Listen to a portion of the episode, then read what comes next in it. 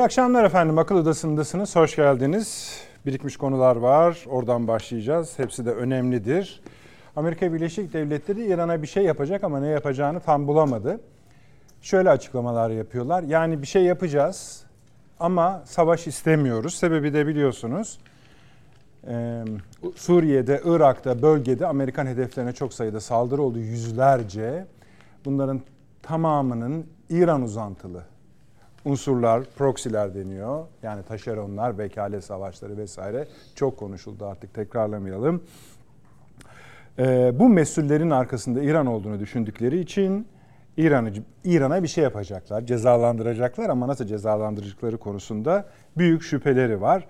Suriye'de bir köşe bent efendim işte Ürdün, Suriye, Irak sınırının kesiştiği nokta Tanf üssü olarak biliniyor ama orada biraz açalım bu konuyu. O üs vurulmadı. Onun uzantısı olan ve Tower yani Kule 22 olarak bilinen bir yer vuruldu. Bu aslında bir istasyon. Gizli operasyonlar e, üssü gibi düşünün. Bir o kadar büyük değil. Aslında bir CIA merkezi. E, burada 34-35 yaralı oldu, 3 ölü oldu. Ee, daha çok olup olmadığı bilinmiyor, saklanıyor diyor. Yine de bunlar ikincil konular. Şimdi şöyle bir durumla karşı karşıyayız. Amerika İran'a bir şey yapacak ama bir, gerçekte bunu yapmakta istemiyor. İki, bunun başka bölgeye yayılmasından, savaşın yayılmasından kaynaklanan bir endişesi var. Artı Çin'le ve Rusya'yla da konuştuklarına ilişkin bol bol makale haber çıkıyor ama orada da bir kapı yok. Tıpkı Kızıldeniz'de olduğu gibi. Yine bu gündem şu iki e, kritik konunun üzerine gelmişti. Biz bu masada çok çok az değindik buna mikro ölçekte ama özellikle dünyada batı basınında cayır cayır bu konu konuşuluyor.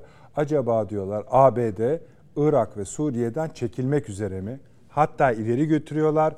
Batı Asya'dan tamamen çekilmek üzere mi? Şimdi bu bambaşka bir konu. Çok büyük bir konu.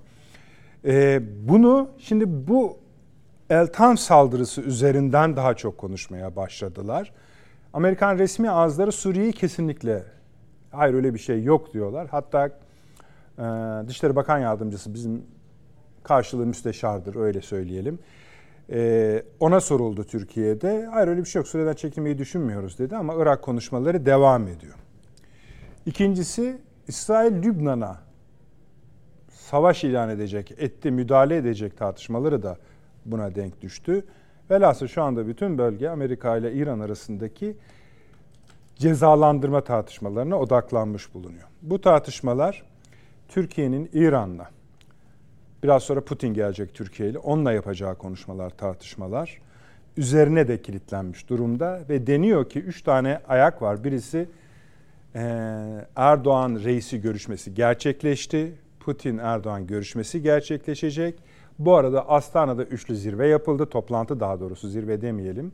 Toplantı yapıldı Türkiye, İran, e, Rusya arasında. Burada Suriye'den, Irak'tan Amerika'nın Amerika'dan sonraki dönem konuşuldu diye bol bol yazılıyor, çiziliyor. Şimdi ilginç bir durum bu. Buna bir yer atacağız. Ama önce bu tam saldırısının yani Amerikan askerlerinin ilk kez öldürüldüğü soruyu cevaplamaya, anlamlandırmaya çalışacağız. Bir başka konumuz efendim.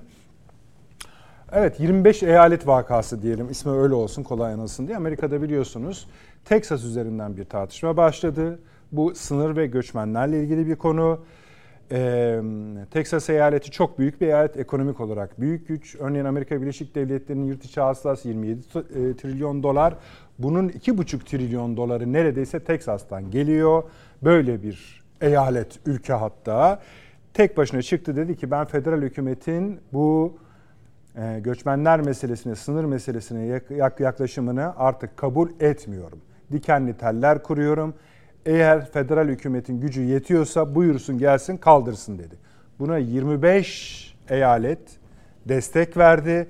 10 eyalet de çıktı dedi ki ben sana asker gönderiyorum. Bu e, şeyini savun. Şimdi bu bir yırtılma hali. Bu önemli bir şey. E, Ocak 2021'deki kongre baskınının türevi bu. Buna öyle bakmak lazım. ABD başkanlık seçimlerine giderken uzun uzun başlı başına bu konuyu tartışacağız. Demin bahsettik üçüncü konu olarak. Ee, İsveç'in e, NATO üyeliğinin onaylanması, F-16'lar konusunda Amerika'nın kongrede adım atmış olması, hemen arkasından gelen üst düzey bir ziyaret. Nuland yani ABD Dışişleri Bakan Yardımcısı, müsteşar da diyebiliriz. Türkiye'ye geldi.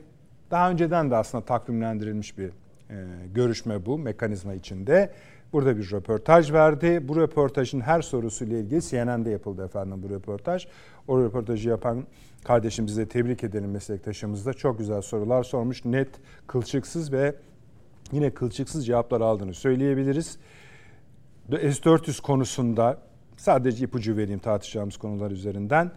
S-400 konusunda bir şeyler yapılması gerekiyor. Bunu halledeceğiz diyor.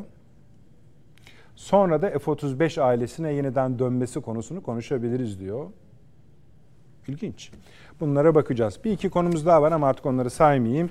Zamanımız kalırsa zaten konuşacağız. Açılışı uzatmayayım. Sayın Avni Özgürel hoş geldiniz. Hoş bulduk.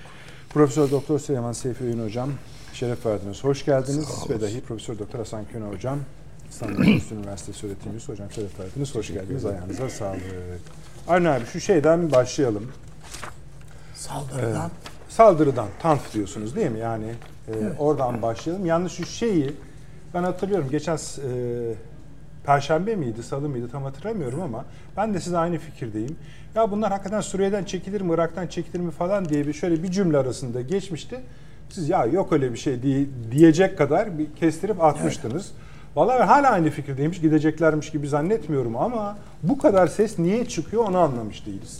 Onu da katabilirsiniz yorumunuza evet. saldırıdan başlayarak. Şimdi tabii önce şunu söyleyelim. Buyurunuz.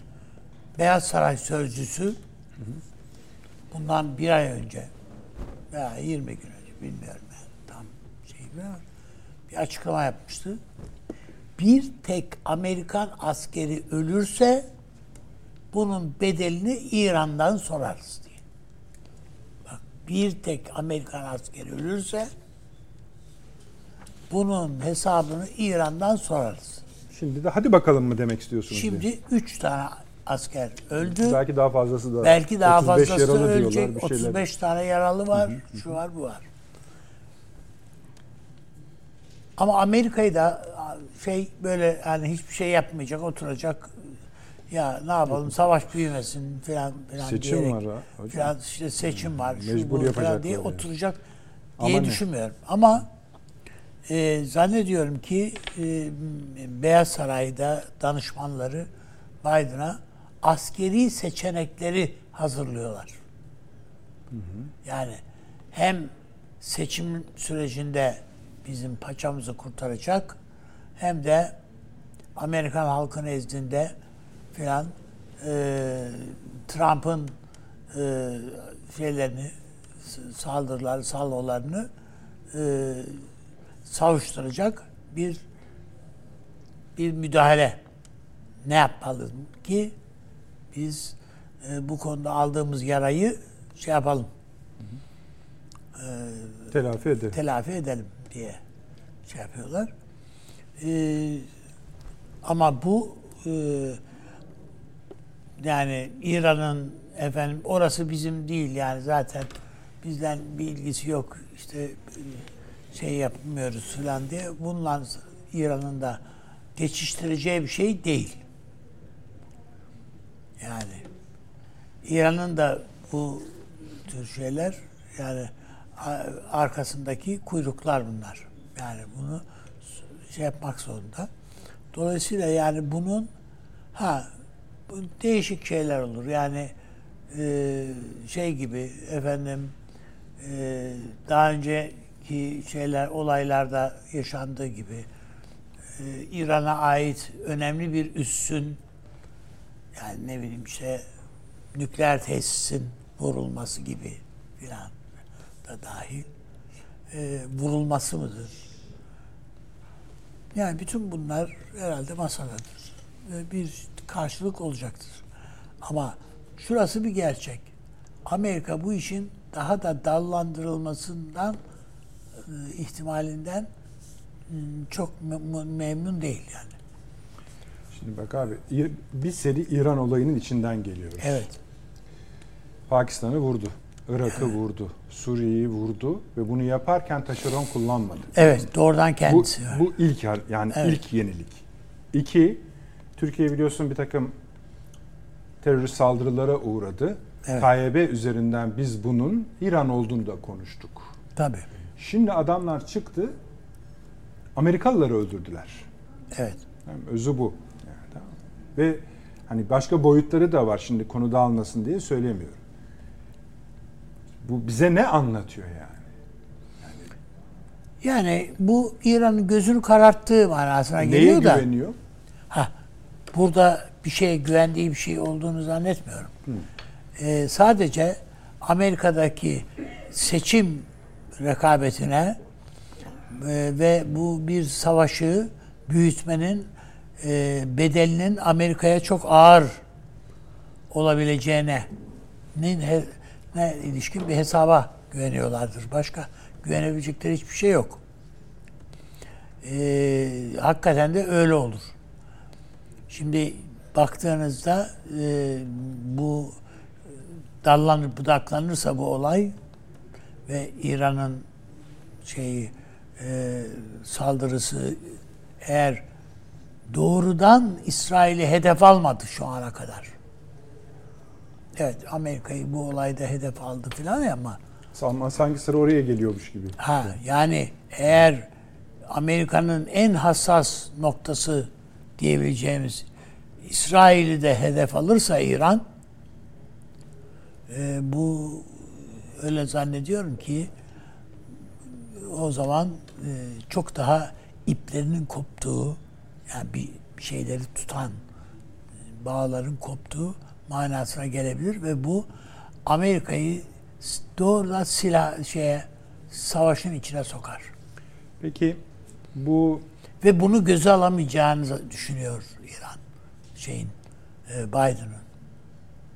İran'ı mı göz alamayacağını? Hayır, İran'ın değil, Biden'ın bu böyle bir savaşı İran'la savaşı cepheden yani. İran'la savaşı göze alamayacağı. Ve bu çok kanaatinde. yanlış sayılmayabilir. Çünkü E, Amerikan tabii ki. kamuoyu şu anda Ukrayna'dan yılmış durumda, İsrail'den Tabii. yılmış durumda. Sen bakma yani. Tabii bu- Ekonomik öyle. sıkıntılar var. Bir de üzerine İran'la savaşmak başkanlık seçimlerinde izah etmesi zor bir tablo çıkartmaz mı ortaya? Hiç şüpheniz olmasın. Tabii ki çıkartır. Peki şu şeyi bir de ne- bunun, bunun finansmanı da şu anda bir sıra, sıkıntı. işte Ukrayna'yı. Ayrıyeten sadece Amerika ile kalmaz ki.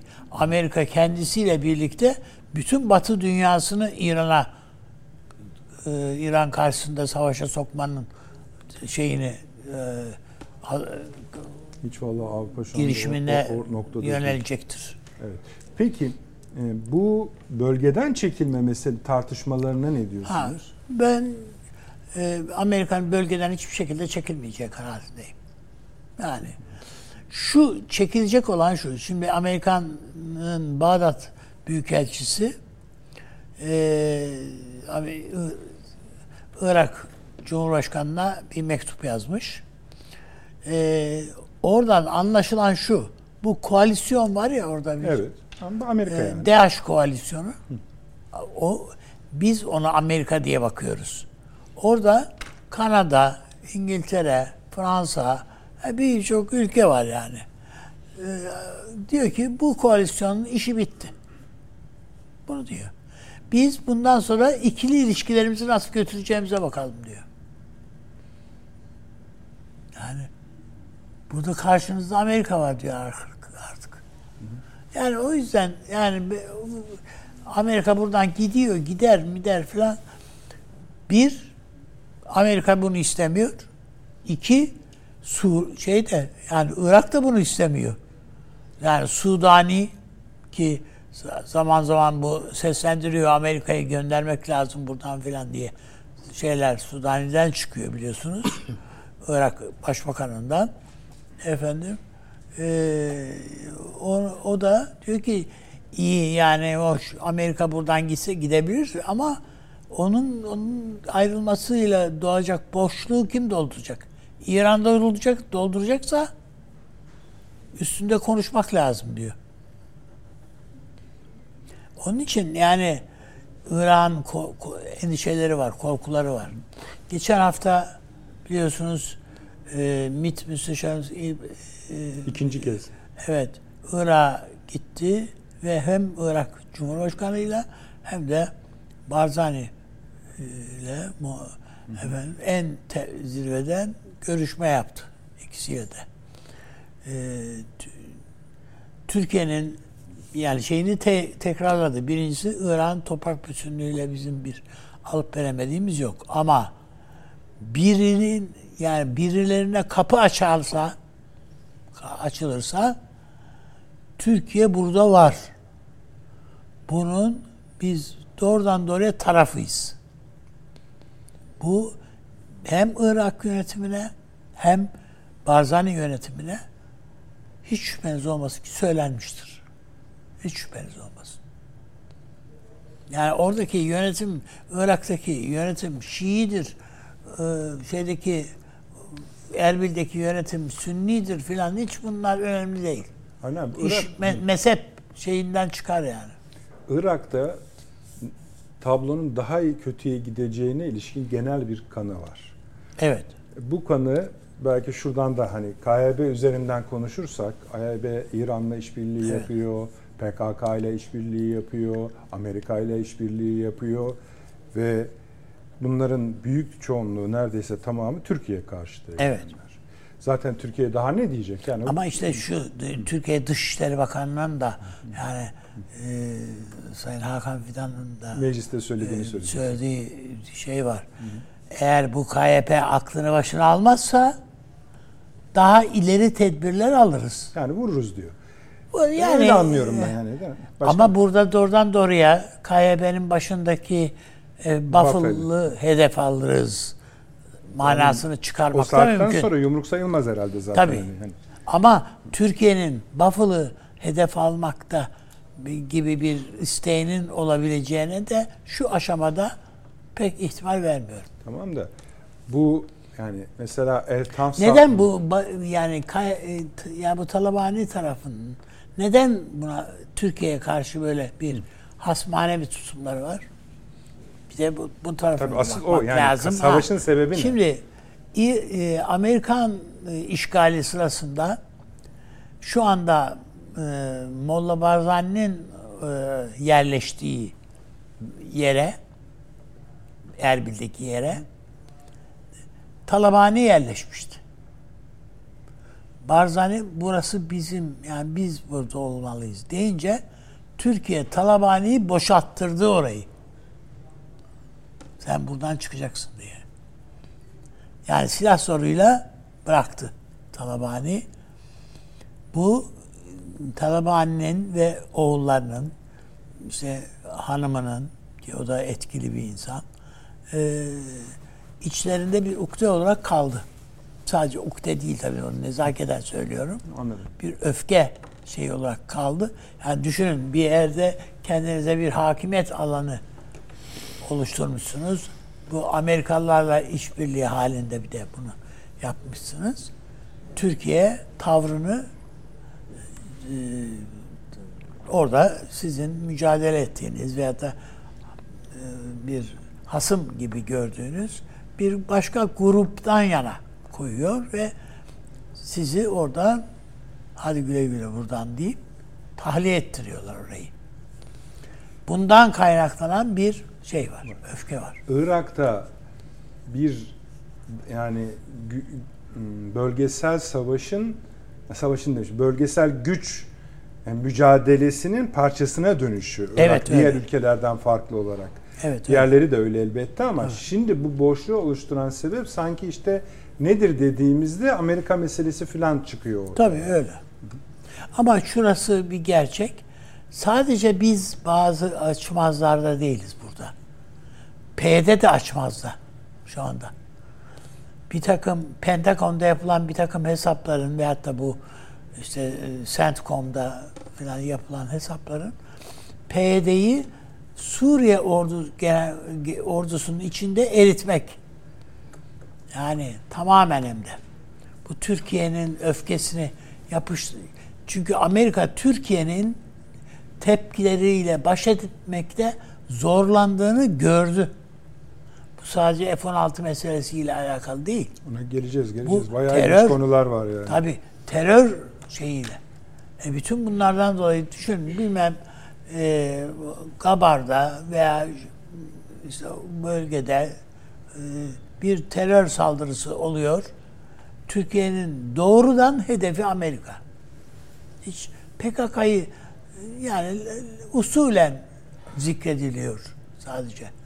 Oraya askerler yani bu militanların, teröristlerin Amerikan araçlarıyla getirildiği helikopter veyahut da işte cemseler şeklinde araçlarla getirildiği ve bu saldırıdan sonra da oradan alınıp götürüldüğü de dahil olmak üzere bunların hepsinde Amerika doğrudan suçlanıyor.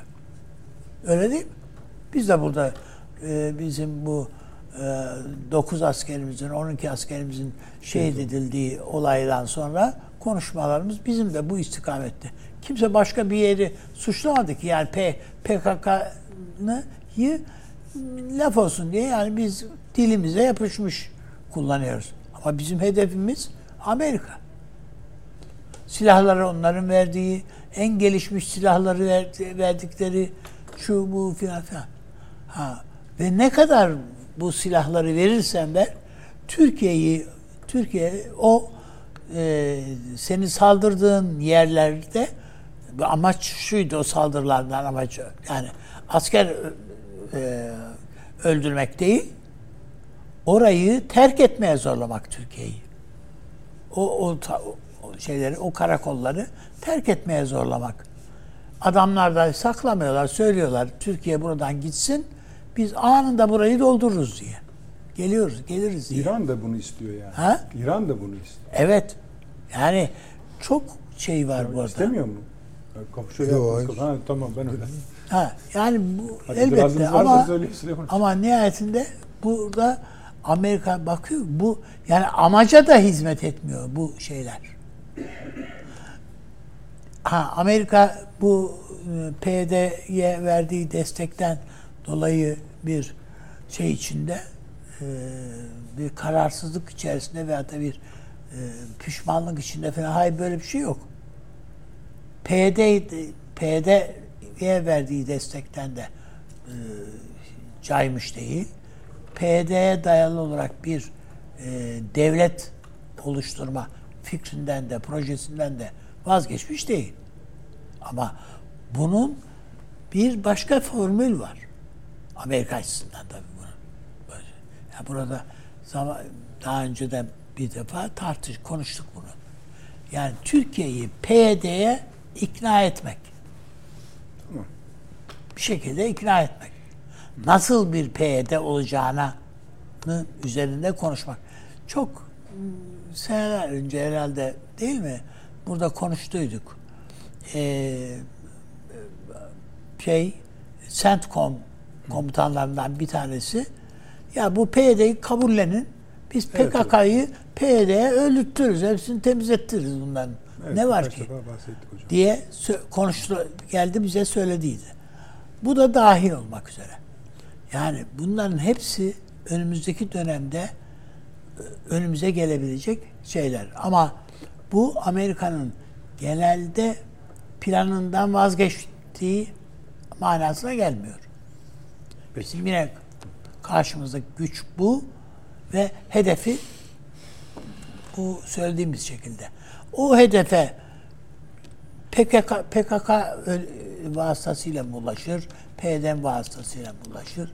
Yoksa Türkiye'den bir takım güçler elde ederek, şeyler, taraftarlar elde ederek e, şey yapar, e, yaklaşır bu işe. O, onu, onu bilemem. Ama e, gelinen noktada e, önümüzdeki fotoğrafta bunlar var Peki. diye düşünüyorum. Teşekkür ediyorum şimdilik. Süleyman Hocam, bu TANF saldırısı e, bölgede yeni bir şeye mi işaret ediyor, yeni bir aşamaya mı işaret ediyor? Genel tarifiniz nedir? Demin saydığım kronolojide yani şey üzerinde İran'ın diğer önceki eylemler üzerinden geldiğinde nasıl bir bütünlük görüyorsunuz? Amerika Birleşik Devletleri ne yapabilir? Bir şey yapmak istiyor mu? Bunun ABD seçimleriyle bağlantısı ne? Savaş cezalandıracağız ama savaş istemiyoruz ne demek? Bunun karşılığı ne? Ee, B bendindeki yer alan Amerika'nın Irak, Suriye ve veya bütününden Batı Asya'da, Orta Doğu aslında çekilmeye de gücünü azaltması konusundaki düşünceleriniz nedir? Burada sabitlenmiş düşünceler görüyorum. Sizden de o gelebilir. Ama bu kadar yoğun tartışılmasına mim koymalı mıyız? Açık açık yazıyorlar yani. En az 10-15-20 kanalda konuşuluyor, tartışılıyor, yazılar yazılıyor. Bu kadar yoğunluk görmedik daha önce. Giden bir seri sorun içinden istediğinizden başlayabilirsiniz. Şimdi tabii ben her zaman olduğu gibi tümden gelim Tabii. metoduyla bir şeyler söylemeye gayret edeceğim. Şimdi benim aklımı kurcalayan bir şey vardır. Bu imparatorluklar biliyorsunuz tarihsel bir kategori yani tarihe baktığınız zaman bir tarafı imparatorluklar tarihi. Yani Borel'in Roma'sı, imparatorlukları mı yoksa bizim ettiklerimiz? Hepsi. Hepsi de. yani tamamı. İster kadim imparatorluklar, ister modern imparatorluk olarak mesela Amerikan İmparatorluğu. Amerika Birleşik Devletleri İmparatorluğu. Şimdi bu bunun bir kuruluş mantığı var görebildiğim kadarıyla. Kendisine önce sert çekirdek bir coğrafya tarif ediyor. Yani gücünün iradesinin tam netice alabileceği ve kendisi için ekonomik, stratejik her türlü e, diyelim ki cevheri ifade eden bir bir alan tarif ediyor. Ya en azından zihninde onu tarif ediyor. Şimdi çok uzağa gitmeyelim. Mesela bizim Osmanlı İmparatorluğu'nda bu Balkanlar yani Batı Trakya öyle diyeyim. Balkanlar demek bile biraz iddialı. Çünkü orada biliyorsunuz Eflak Boğdan filan gibi müstakil Moldova'nın davranabilen altı. yerler var, coğrafyalar var. Neyse. Yani Batı ve Doğu Trakya ve Marmara bölgesi onun uzantısı olarak iklimiyle her şeyle sert çekirdek merkezdir yani. Oralardan daha ilerlere doğru gittiğiniz zaman, coğrafyanız büyüdüğü zaman iradenizi bu kadar yukarıdan aşağı dayatamıyorsunuz, kontrol edemiyorsunuz. Onun için bir pratik yol geliştirmiştir imparatorluklar. Mevziyi, mahalli çatışmaları belli denklemlere dökerek o denklemlerin muhafaza edilmesini denetleyerek işte o büyük coğrafyalarda iyi kötü düzenlerini sürdürmüşlerdir. Şimdi bu şöyle açıklanabilir canım yani Roma İmparatorluğu veya Osmanlı İmparatorluğu işte imkanları yol, ulaşım, iletişim, haberleşme bir sürü şey sayabilirsiniz. Teknik donanım, teknolojik düzey falan yani. Ne yapsınlar yani imkanlar o kadar o kadar işte. Roma yol yaptı da nereye kadar yaptı yani? Değil mi yani? Bayağı bir yol yaptı ama. Modern e, imparatorluk olarak Amerika Birleşik Devletleri'nin dünyayı yönetmesi ki Roma'ya göre dünya işte Roma coğrafyasıydı. Osmanlı'ya göre Osmanlı Bütün coğrafyasıydı. yollar meselesi. Değil mi yani? Tabii boyutlar büyüdü. Daha büyük bir alan. Yani külliyen dünyayı yönetmek. Şimdi aynı mantığı uyguluyorlar. Bir sert çekirdekleri var bunların. İşte Atlantik merkezli. Yani Avrupa buna eklemleniyor. Avrupa'nın da batısı tabii yani öyle çok derinlere kadar gitmiyor bu iş. Sonra yavaş yavaş kenarsal diye söyleyelim alanlara doğru açılıyor. Mesela Orta Doğu'yu yönetmek. Yani ta Atlantik'in öbür ucundasınız. Değil mi? Orta Doğu'yu yöneteceksiniz. Çünkü petrol var, işte dünya ticareti için kritik bir Süveyş kanalı var, şu var, bu var falan. Ne yapacaksınız yani? Bunun yolunu öteden beri zaten belli denklemler kurarak Amerika iyi kötü kotardı. Bu dediğini sağladığı yıllar var. Var var. Var, var. Tabii ki yani. Yani Kısa bir dönemdir işte 20 yıl 30 yıl neyse ama bugün artık orada değil. Tabii tabii. Şimdi denklemler bozuluyor. Şimdi bir denklem kuralım. Mesela İran, İsrail. Bu bir denklem. Bir husumet var arada. Değil mi? Ne güzel. Yani İran'daki rejim kendini konsolide edebilmek için, güçlü tutabilmek için diyecek ki işte İsrail düşmanımız, işte Kudüs'ü kurtaracağız vesaire vesaire bir şeyler. Amerika düşmanımız tabii ki İsrail'le işbirliği yapıyor. Peki İsrail ne yapıyor? Aşağı yukarı aynı şeyleri yapıyor. Onlar da diyorlar ki işte bu İran silahlanıyor, nükleer silah yapacak. Ya bir İran Haritadan tehdidi ha yani böyle karşılıklı. Şimdi zaman zaman biz bu denklemin söylemine kaptırıyoruz kendimizi. Yani ben itiraf etmeliyim ki bir dönem ben de kaptırdım yani. Bunlar dedim kesin hesaplaşacaklar. Bu kadar laf niye edilsin? Ama bu çok saf bir bakış. Ee, ben bunun böyle olmadığını rahatlıkla söyleyebilirim. Şimdi orada bir denklem var. Bu denklemin belli bir noktaya kadar işte tehdit, efendime söyleyeyim, söylem, düşmanlık, kamuoylarına pompalanan şeyler falan bu hararette devam etmesi denklemin sıhhatini gösterir. Ama bir yerde denklemin taraflarından biri işi azıtırsa ve bu denklemin içinden kendi doğrultusunda kendi asimtotunda diyelim kendini böyle daha baskın ortaya koymaya filan yeltenirse denklem bozulur. İşte bu denklemi yönetmek çok zordur. O aşama mı? Evet o aşamadayız. Kim bozuyor? E, Netanyahu bozuyor. Ben Givir bozuyor. Yani yardımcısı o bir tane. İran bozmuyor mu? İran bozmuyor bakın.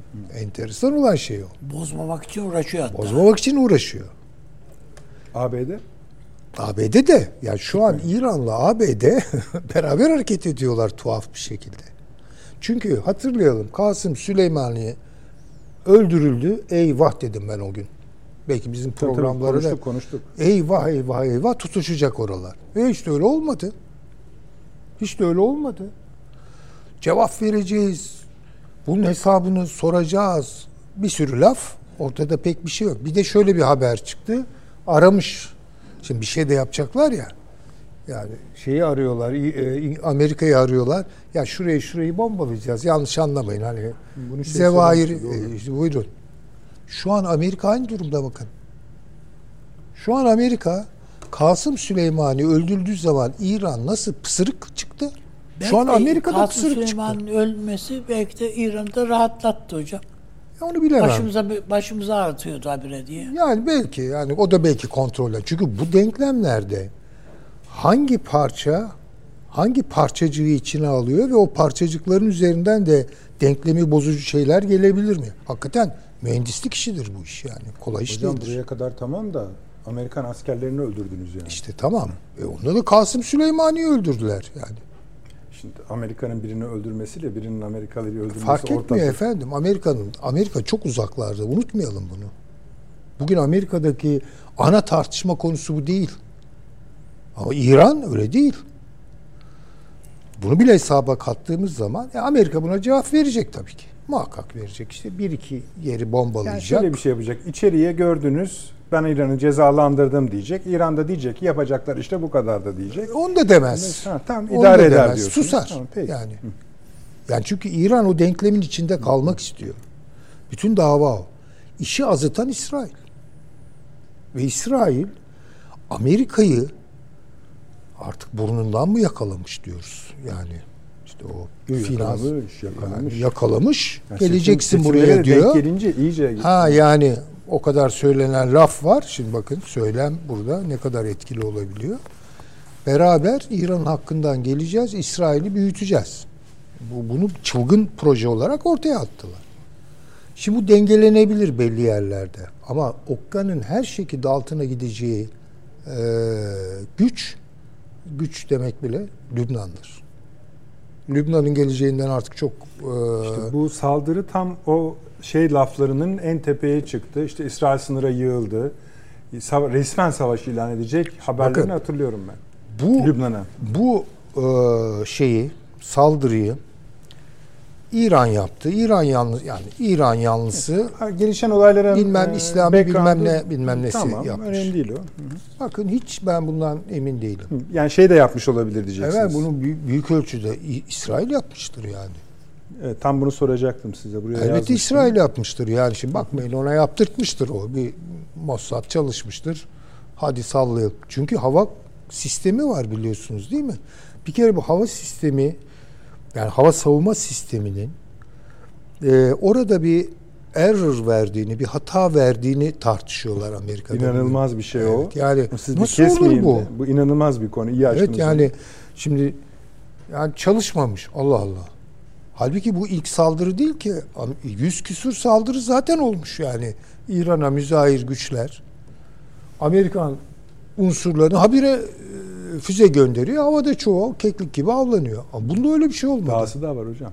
O sırada havada bir Amerikan drone'u var ve bu şey kabiliyetine sahip. Saldıran drone'u vurma kabiliyetine sahip. Bir hata olmuş, onu dost zannetmiş. İşte bakın ama yani bu elektronik sistemlerin karıştırılması vesaire şimdi yani orada Amerika'yı daha fazla mindere çekecek bir şey var. Şimdi bu aslında İsrail-Amerika gerilimi. Bunu İran'la mı İran'la yani Allah aşkına onlar artık benim gözümde çok önemli değil. İsrail belirliyor. Gel şu çamurun içinde beraber debelenelim. Bu Frankenstein hikayesi. Bu tabii Amerika'nın kendi kendine hesabını ya, o canavarı Amerikalılar ve İngilizler beraber imal ettiler yani. Olacağı buydu. Yani olacağı buydu çünkü hiçbir devletin 50 yıl sonrasında ne olacağını garanti edemezsiniz ki kolay kolay. Yani böyle iki tane çılgın adam Smotich'le bilmem nedir o adam Ben Givir falan bunlar hasta adamlar hasta. Bunlar bakanlık yapıyor. Milli Savunma Bakanı olmuşlar ya. Bu adamlar o ya yerleşimcileri falan kışkırtan yani en lümpen, en saldırgan, en dar görüşlü e, ne diyelim ona işte dine bulanmış Siyonizm güden adamlar bunlar. Bunlar hesap mesap yapmazlar. Bunlar saldıracaklar. Belli. Yani istiyorlar ki Amerika'da girsin bu işin içine. Arzulanan bu. Amerika şeyden çıkar mı? Irak'tan ikinci sorunuza geleyim. Veya bölgeden Yani veya böyle, Suriye'den. efendim, çıkamaz. Çıkamaz. Öyle şey mi olur? Çıkamaz, çıkamaz başka bir şey. Çıkamaz. Bakın zaten iddiaları bu. Biden'ın iddiası buydu. Dedi ki ya şu Orta Doğu artık ayağımıza dolanmasın. Biz yukarıdan yani Rusya ile hesaplaşacağız diye girdiler. Ve başlattılar bu süreci. Ama İsrail arıza verdi aşağıdan. Şimdi bunun arkasında da belki İsrail ile Rusya arasındaki şeyler belirleyici oldu.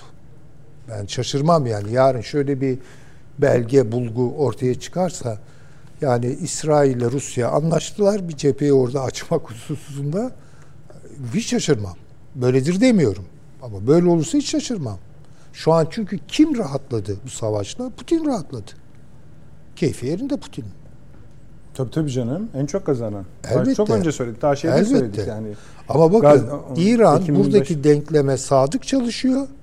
Ama Çin'le kurduğu denklemde problem çıkarıyor. Çünkü Kızıldeniz'in dünya ticaretine kapanması ekonomik olarak Bir Çin'e Mısır ve Çin en çok kaybedenler. E, elbette yani. Halbuki Çin'le anlaşmıştı değil mi güya onlar? Tabii. E, buyurun. Herhalde şey Mısır'da finanse Yani mi ediyor Amerika? Çok tuhaf. Onun için yani diyorlar ki aman şuradan en azından şu e, onu da söyleyip bırakayım. Husi meselesini e, kim tezgahladı? İşte İran ama İran'ın arkasında Çin bence. Önce. Ya bunun geçici olacağını düşündüler. Fakat iş büyüdü. Amerika oraya donanmayı mananmayı kapandı orası. Ya bu biraz Çin'in de bu bölgedeki haber alma kaynaklarının iyi çalışmadığına dair bende bir kuşku uyandırıyor. Çünkü Çin de kaybediyor bu işten. Ya Amerika da kay, birlikte kaybetmeye başladılar. Onun üzerine hatta görüşüyorlar işte ya ikna edin de şunu falan yani. İşte oradaki denklemde bir problem görüyorum ben. Çin, İran arasında. Yani çok ayrıntılarını bilemem ama kim kaybediyor, kim kazanıyor diye basit ama sağlam bir bakışla Şöyle- baktığınız zaman bunlar çıkıyor ortaya zaten. Şöyle devam edebilir miyiz Süleyman Hocam? Şimdi mesela yani genel kanaat bu zaten. Ee, Amerika'nın bölgeden çekilme, e, azalma fark etmez ne söylediğiniz ihtimali az gözükmekle birlikte böyle bir söylence var. İki, Amerika'nın bölgede sert hareketler yapmaktan da çekindiği, Elbette tabii. İran özelinde bilhassa. Yani zaten açıklama o. Ama aynı açıklamalar sizin dediğiniz gibi yani çıktığı nokta şu. e, Amerikan askerlerini İsrail mi öldürdü sorusuna varacak. Özü o çünkü. Yani o şeyi vurdu, vurma İsrail ihtimali. askerleri diyemem. O- o- ama İsrail askerleri diyemem.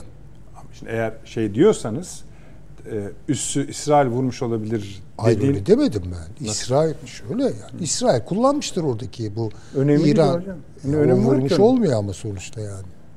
Neyse peki yani şey nasıl İsrail askerleri vurmuş olmuyor. mesela yani. ne diyelim Ha- Hamas ya da Hizbullah o kuleyi vurmuş olsa İran vurmuş olurken İsrail taşeron kullandığında İsrail vurmuş olmuyor. Ama İsrail'in kullandığı taşeron onunla çok mütenasip bir taşeron değil. Kafa bulandıran şey o olur. Peki. Ee, yine de İran'a bir cevap vermekte daha şey davranıyor. Hmm, Tabii Amerika yani. Birleşik Devletleri. Bunun sebebi ne? Yani şu, ne yani Amerika e, bir şeyden mi çekiniyor? Gücü mü yetmiyor? Başkanlık seçimleri mi var? Ne oluyor da oluyor? Ha, onu söyleyeyim. Yani çünkü Hani bölge bizim- biz herhalde şöyle bakıyor olabiliriz Süleyman Hocam.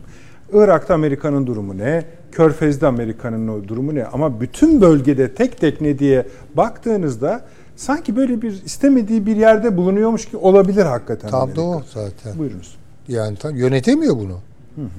Yani Amerika Orta Doğu'yu yönetemiyor şu an. Her yerde var, hiçbir yerde yok aslında. Her yerde var. Unsurları, üsleri, askerleri, şusu busu. Ama yönetmek ayrı bir şey. Çünkü elindeki denklemler patladı. Yani Orta Doğu'da yani daha orayı yönetilebilir kılmak için yaptığı her şey elinde patladı diyorlar ya şimdi moda tabir çirkin bir şey ama Yani gücü var yok zaten tartışılıyor. Bir planı da yok. Yani bir plan İşleyen bir şey yapamazsınız ki aynı anda Yemen'i halledeceksiniz. Aynı anda Ürdün'ü kollayacaksınız. Aynı anda İsrail'le birlikte hareket edip İran Oo yani yani yönetemiyor şu an. Yönetemediği için böyle şaşkın şaşkın yani hakikaten bence bir şaşkınlık hakim. Centcom'dan başka açıklamalar geliyor, dışişlerinden başka açıklamalar geliyor. Yani kafalar bir hayli karışık. Ya Amerika'da o kadar çok artık Amerika türedi ki özellikle bu kritik idari kadrolarda. Ya eminim Pentagon'da bir takım adamlar vardır. Hadi yürüyelim diyordur. Yani vardır öyle adamlar orada muhakkak. Birileri de onun kolundan çekiyor. Aman ha falan diyordur. Yani Amerika yönetemiyor. Bakın Amerika artık dünyayı yönetemiyor. Afganistan bunun örneği. Nereye gittiyse arkasında bir enkaz harabe bıraktı. Denklemler alt üst oldu. O denklemlerin e, alt üst olduğu o belirsizlik ortamını da yönetemiyor. Çünkü elinde denklem yok. Ve yeni denklemler kuramıyor. Bir de böyle bir şey var. Hani bir de denklem Evet, e- tıkanma eskir, ha- doğru söylüyorsun. başka bir denklem kurarsınız falan. Onlarla e, geçiştirirsiniz filan. Hayır öyle de yok. Çünkü artık denklem kaldırmıyor. Denklem hani iki şeyin birbirine denk olması. Tek denklem İsrail İran arasındaydı. E, o da gitti işte. Yani ya İsrail'den kurtulacaklar, yani şöyle kurtulacaklar. Bu kadroları tasfiye edecekler. Daha makul birileri gelecek filan. O zaman da tabii bir yumuşamaya doğru gider iş. O denklemi gene başka türlü kurmak lazım. Eskisi gibi de kurulmaz artık o denklem. İran-İsrail denklemi yani. Peki hocam. Devam eden bölümde madem Amerika bu planlarını yürütemiyor ya da yok, yönetemiyor diyelim. Türkiye ile ilişkilerini daha mı iyi yönetiyor, yönetiyor sorusuna geçeceğiz. Bizim varsayımız Amerikan planlarının tıkır şu söylemi e, hemen hatırlatacağım. Büyük Orta Doğu projesi başladı ve Amerika onu tıkır tıkır yok öyle bir şey. Hiç o, ama bunu zaten bu konuyu biz bitirmemiş miydik? Aa, bitirmiştik ama bir sürü zihinde daha bitmedi Evet, bu. Yani Amerika'nın. Orta Doğu'ya çok egemen olacağı ve Türkiye'yi böyle sürekli hayır öyle bir şey yok. Hayır zaten her şeyde e, yani neyse hani Biraz sindirilmiş bakıyoruz ben söyleyeyim yani. sindirilmiştir. Bu eski tortunun E artık işte o, o yaşayan yükseliyor. bir şey hocam. Hala Bakın o böyle yaşayan bir şey. yaşayan bir şey ama yani, bu Yani kadar ne da- kadar konuşursanız konuşun yani şunu görmüyorlar. Bakın İran'a cevap veremiyor. Ya biz peki daha net, somut söyleyeyim de daha anlaşılsın. Bu Münbiç harekatını yapsak. Anlıyorum. Şimdi sıkışmış bir Rusya var. Yani buralarda çok yeni bir sorun çıkaramaz yani kendine. Ama yani de facto fiil yani fiilen harekete başlasak mesela ben öyle olsun demiyorum da hani zihnimde. Amerika Türkiye'yi mi durduracak? Şeyi Durdurabilecek mi acaba? Tabii, Ya İran'ı durduramıyor şimdi düşünebiliyor musunuz? İran Amerikan askeri öldürüyor. Ee, cevap vereceğiz inşallah 3 vakte kadar filan. Yani. Çünkü cehenneme döner yani burası. Bakın Amerika bu oyuna bu bataklığa dahil olduğu an burada biz her şeyi sil baştan konuşmak zorundayız. Ve günü gününe konuşmak zorundayız. Çünkü hiçbir hesaba sığmaz o artık. Orada tam bir, bir kaos yani. Bu, yani bu bu bölge için küçük kıyamettir yani. Ama şunun ben zihinlerde geçtiğini bilmiyorum. Bu haldeki Amerika bunlara karşılık veremiyorsa Türkiye bir harekat yapsa ne yapacak ki? Vallahi işte düşündürtüyor bunu yani. Düşündürtüyor. Düşündürtüyor. Çünkü biz şunu be bizi durduruyor. Ne kadar durduruyor? Neyi durdurabiliyor ki? Bizi durduracak yani. Ya Türkiye'de şaka mı yani? Ciddi bir ordusu var. Hesabı da ortada. Ama başka türlü şeyler işliyor. İşte yeni bağımlılık ilişkileri şekilleniyor falan. Onları bilmiyorum Hayır, ben mahsus bakıyorum size. o sessizliğin altı çizilsin diye bakıyorum. Ama konuşacağız biraz sonra. Üçüncü konumuz o biliyorsunuz. Hasan Hocam buyurunuz. Çok var soru. Hepsini sordum. İsterseniz tekrarlayayım. Yok e, Tam tam başlayın yani. Şimdi e, şöyle bir durum var. Hakikaten e, Amerika İran'ın e, savaşın içine çekilmesini istemiyor. Hakikaten söylenenler gibi İran'da bu olayın içine girmek istemiyor. Çünkü resmi bir demeçleri var İran'ın. Şey diyor. e, Biz yapmadık. Bizim diyor Doğru, vekaletçilerimiz İslam Hoca diyor ki doğru olabilir bu diyor.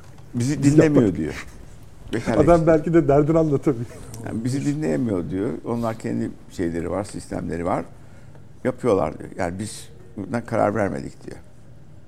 Peki Amerika'da araştırıyor. Ama İran yaptığından emin. işte Ürdün yapmaz. Şey Amerika'ya çok yakın. Lübnan'dakiler belki Amerika'nın emriyle yapmış olabilirler diyor. Hocam bakın tekrar söylüyorum. Ürdün'ü orta, deşifre eden bir şey bu aynı zamanda. Çünkü on, üst orada değil ama bu vurulan yer onun içinde. Adamlar hemen reaksiyon, bizle alakası yok, bizde. Yani bir Müslüman ülkenin İsrail Savaşı'nın ortasında CIA istasyonunu bu amaçla kullandırdığı ortaya çıktı aslında. Zaten ama biliyorlardır. Yani istihbaratlar biliyordur. Onun orada olduğunu. Oradaki vekalet güçleri de biliyordur falan O filan. ülkelerin kamuoyları da öğrendi Ha, şimdi. kamuoyu da öğrenmiş oldu. Şimdi Amerika'nın şöyle bir huyu var. George W. Bush Suudi Arabistan'ı ziyaret ederken ona bir suikast düzenleniyor.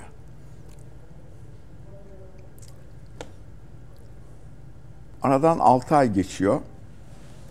6 ay sonra Irak istihbarat servisleri bombalanıyor.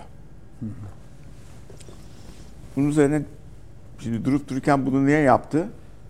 Diyor ki George Bush'a karşı yapılan operasyonu Irak istihbarat servislerinin yaptığını öğrendik. Meşru müdafaa.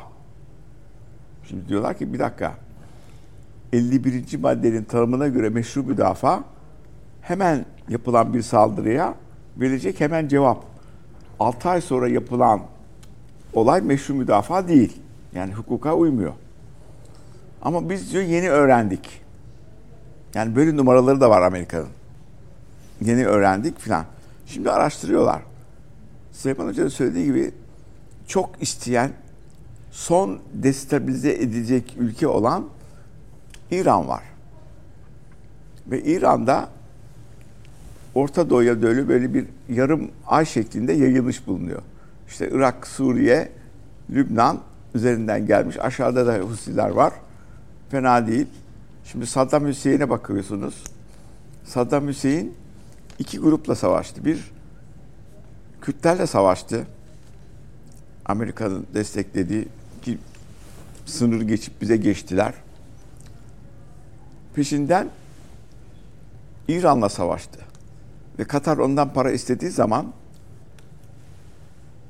Küveyt pardon para istediği zaman dedi ki ya ben Şiiliğin yayılmaması için sizin adınıza Sünniler adına savaştım. Petrol fiyatlarını yükseltelim. Oradan paranı al. Hayır dedi. Ondan sonra tuttu. Küveyt'i işgal etti. O sırada görüştüğü kimse Victoria Nuland. Victoria Nuland bana diyor ki Yani konuşması. şu an bizde misafir olan kişi. Evet.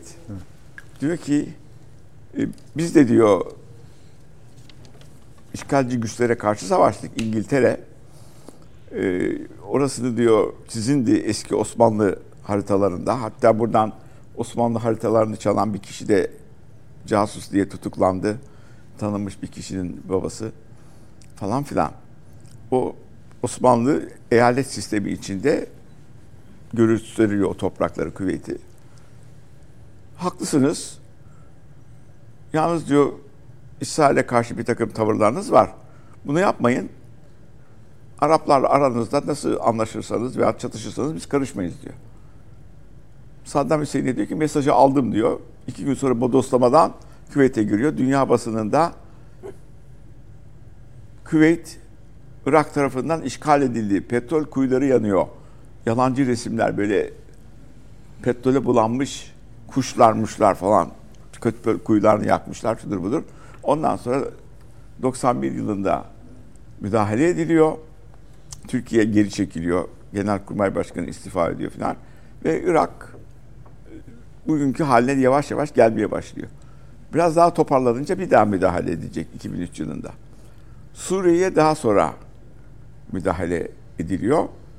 İsrail'in istediği oldu. En yakınındaki boyutlar yok. Ondan sonra ufak savaşlar var. İşte İran'ın proxy güçleri ile hem Suriye'de vuruluyor bunlar. Hem Lübnan'da vuruluyor. Husiler o sırada şeyle meşgul. Suudi Arabistan'la meşgul. Onunla savaş için dokunulmuyor. İşte İran oraya bir şeyler vermeye çalışıyor. Şimdi bu gelinen durumda Amerika İran'ın etkinliğini görüyor. İran vekalet güçlerinin etkili olduğunu görüyor. Ama İran'ın direkt olaya karışmak istemediğini de biliyor içerideki olaylardan. Sebebi İran'ın yanında girdiği uluslararası kurumlar nedeniyle Çin ve Rusya var. Güzel. Şimdi buraya bir müdahale Amerika'ya Vietnam'ı hatırlatıyor. Yani Vietnam Orada da öyle benzer bir şey olmuş. Tabii yani bir kere dağlık bölgeler var. İçeriye doğru bir genişliği var. Ya içerideki Belucileri de ayaklandıracak. Ve bir gazetede e, okudum. Wall Street Journal'da söyleyeyim. Diyor ki biz diyor bunlarla uğraşıyoruz. Ama diyor bölgedeki güçleri de sistemin içine sokmak lazım. İran'ın diyor vekalet güçleriyle ve İran'la diyor bizim yanımızda olan Katar ve Türkiye'nin uğraşması lazımdır diyor. Bugünkü Wall Street Journal'da. Bu Türkiye ilginçmiş. Bir daha söyleyin hocam. diyor Yani ki Türkiye neyle uğraşacak? Hı. İran İran'ın vekalet güçleri ve İran'da diyor bizim yanımızda olan Tehlikeli bir dostlarımız şey yani. Katar bir denklem. Ve Türkiye'nin uğraşması lazım diyor. Yani bunun da yanımızda olması lazım. Çekilmesi lazım diyor. Sonra başka bir boyutta işte Türkiye, Rusya, Suriye'deki ilişkilerin belli bir düzeye gelmesi. Rusya diyor bundan vazgeçtik. Çünkü Türkiye diyor Suriye'den çekilmeyecek. Amerika da diyor Suriye'den çekilmeyecek. O halde diyor bu Suriye ile Türkiye'yi yakınlaştırma görüşmeleri boştur diyor. Ve kendisini geri çekiyor. Şimdi bu bölge daha ileri doğru gider mi? İleriyi tarif edin. Yani, Yani yayılır mı savaş? Onu mu kastediyorsun? e, Amerika önümüzdeki pazar günü ilk seçim genel toplantıları senato için başlıyor. Yani gösteriler bilmem ne falan. Tabii. Bu sırada ekonomik açıdan rahatsızlıkları var. Göç konusunda rahatsızlıkları var. Konuşacağız. Ve o göç konusu da seçim sisteminin içine girmiş bulunuyor. Buradaki tekrar büyük bir masrafa girmesi yerine acaba tekrar buradaki güçleri birbiriyle çakıştırsa çünkü rahatsız olan güçler var. Tamam. Türkiye İran'la yakınlaştı. Ee, onların vekalet güçleriyle bir sorunları yok gibi gözüküyor. Fakat İran'ın İdlib'deki güçlerle sorunları var. Rusların İdlib'deki güçlerle sorunları var. ÖSO'yla sorunları var. İşte oradaki aşırı güçlerle sorunları var. Ee, ve yayılmasını da sürdürmek istiyor. Bu durum gelişmesinde Türkiye son yakınlaşmalar içinde Victoria Nuland geldiğinde ben zaten şüphelendim. Victoria Nuland'ı bir yerde daha hatırlayacaksınız. Ukrayna'da çatışmalar çıktığında yani seçilmiş hükümete karşı ayaklanmalar olduğunda Amerikan Büyükelçisiyle yaptığı konuşmalar şeyde yayınlanıyor. Rus istihbarat tarafından. Diyor ki e, çok zor duruma düşer diyor Avrupalılar. Eğer diyor bu darbeyi yaptırırsak bu seçilerek gelmiş bir adam sadece diyor Avrupa Birliği'nden vazgeçip Rusya'ya döndü. Sebebi de Avrupa Birliği Ukrayna'nın borçlarını kabul etmedi diyor. Victoria Nuland diyor ki e, şeyi Avrupa'yı ittir et.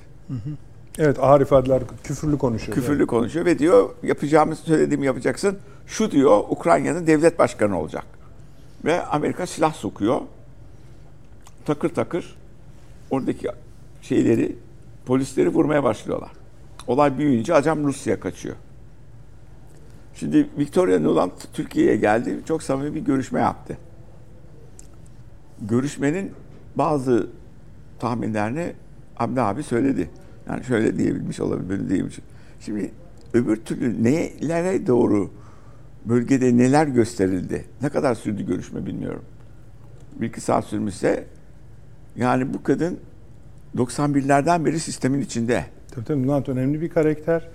Ee, zaten görüşmelerin içeriğine de bence hani zamanla biz vakıf oluruz ama verdiği röportajda da bayağı bir şey söylüyor. Onu son bölümde konuşacağız hocam. Az buz bir şey söylemiyor o yüzden- esasında.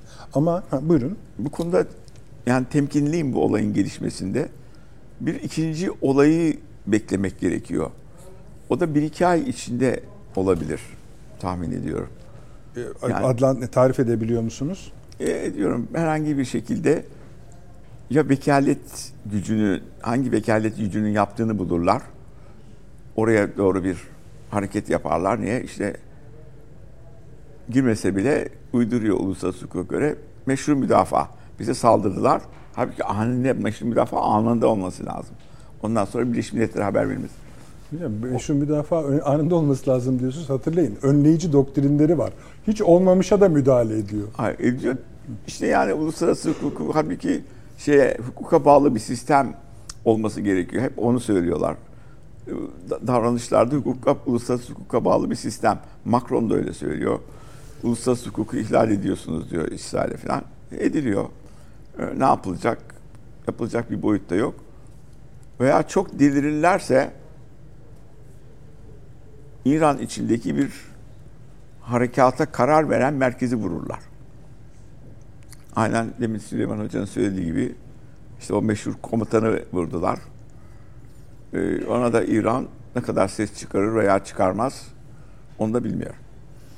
Ee, İran bunu yutabilir ama şu anki gelişmeye göre e, hocam bu İran ile Tür- e, İran ile Türkiye Katar uğraşmalı önermesinin Wall Street Journal'dan e, alıntıladığınız bu cümleyi e, Nuland'ın ziyareti ve Türkiye-Amerika ilişkilerindeki son dönem gelişmeleriyle birleştirmeye çalışalım arzu ederseniz 3. bölümümüzde. Avni Bey de eminim bu konuda bir şeyler söyleyecektir.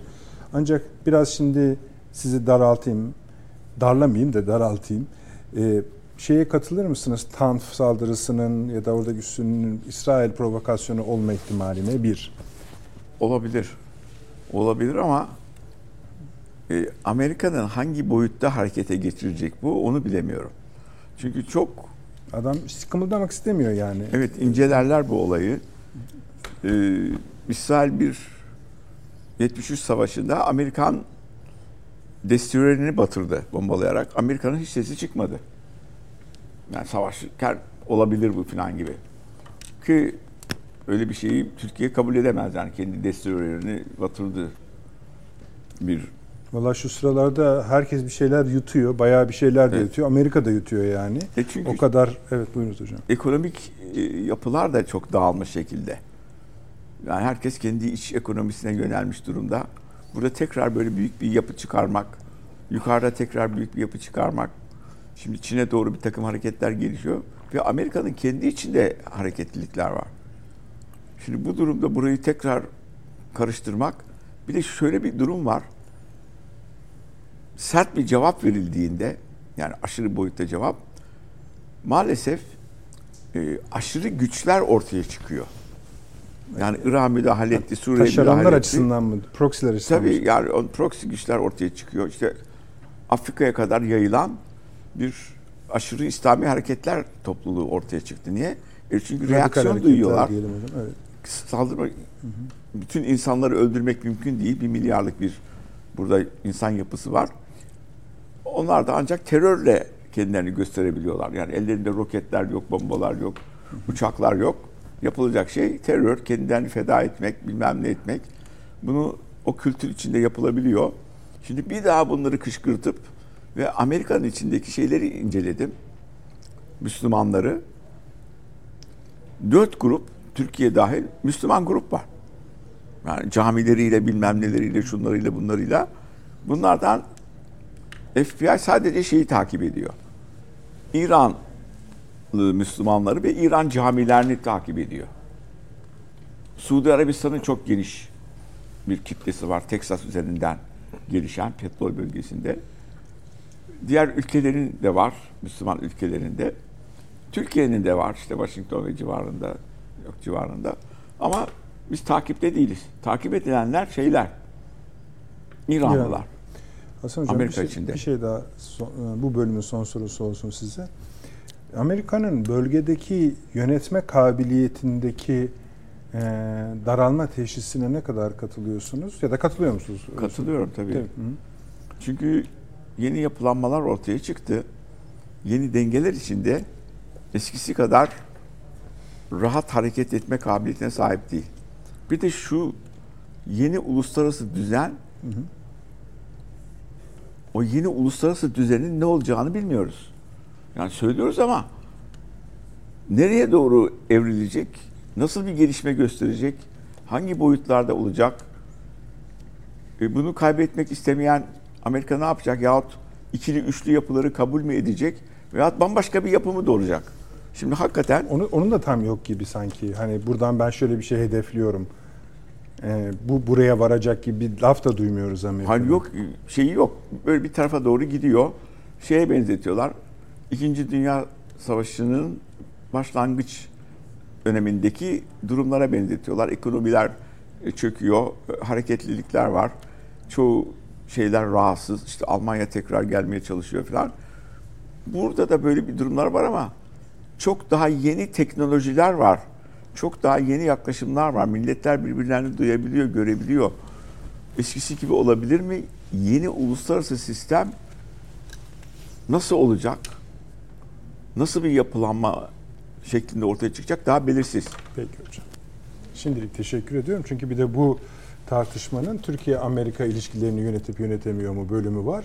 Onu da birazdan Türkiye işte S-400'ler, F-16'lar, F-35'ler, Nulan ziyareti, NATO üyeliği, İsveç vesaire üzerinden konuşacağız. Üçüncü bölümde ama oraya gitmeden önce de bir Amerika'ya uğramamız gerekiyor.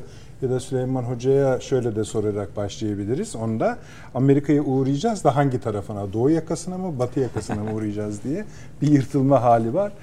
Ne kadarmış? 5 dakika efendim. 5 dakika izin istiyoruz sizden. 5 dakika sonra buradayız. Döndük efendim akıl odası devam ediyor. Şimdi Avni abi bütün bunlar olurken siz Amerika'ya yükleniyorsunuz yükleniyorsunuz ama bu adamın içi yanıyor. Susamışlıktan değil. Ee, izleyicilerimiz de muhakkak takip etmişlerdir. Bir vaka ortaya çıktı. Teksas güney sınırıdır Amerika Birleşik Devletleri'nin. Yine Amerika Birleşik Devletleri'nin en zengin hatta dünya çapında e, ekonomik değeridir. Trilyonlarca dolarlık gayri safi iç hasıla üretir. Özel bir tarihi durumu da vardır Meksika sınırı açısından vesaire vesaire. Federal hükümetin yani Washington'ın e, göçmen sorununa yaklaşımını reddetti. Ben dedi artık bu adamları burada istemiyorum dedi. Daha önce de gelenleri otobüse bindirip New York ve Washington'a göndermişliği de var Texas yönetiminin. Ben dedi dikenli teller çekeceğim. Washington dedi ki bu suç olur, bunun kanunu var, zor kullanırım. Onlar da dediler ki buyur gücün yetiyorsa gel kullan. Bu itiraza Teksas'ta artı 25 eyalet, arkadaşlar haritasında verebilir birazdan görmüşsünüzdür. Katıldılar. Biz dediler Teksas'ı destekliyoruz, desteklemekle kalmıyoruz. Asker ihtiyacı vardır. 10 eyalette, içlerindeki 10 eyalette oraya muhafızlar göndermeye başladı. Askeri unsurlardır bunlar. Ve bir yırtılma, siyaseten bir yırtılma hali daha çıktı. Trump da dedi ki hepsini destekliyorum. Valiler de bir araya gelsin, onlar da kararlar alsın. Aldılar, valiler de bir araya geldi, konuştular, ettiler. Herkes dedi Teksas'a asker göndermeye davet ediyorum. O da nispeten gerçekleşti.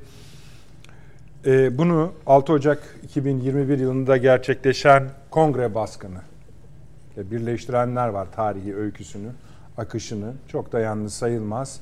Artı seçimler yaklaşıyor ve böylece Amerika'da bir siyasi yırtılma gözüktü. Şimdi burada garip de bir durum var. Türkiye'deki kimi gazeteciler vesaire kardeşim ne olacak Amerika mı çökecek böyle şey olmaz.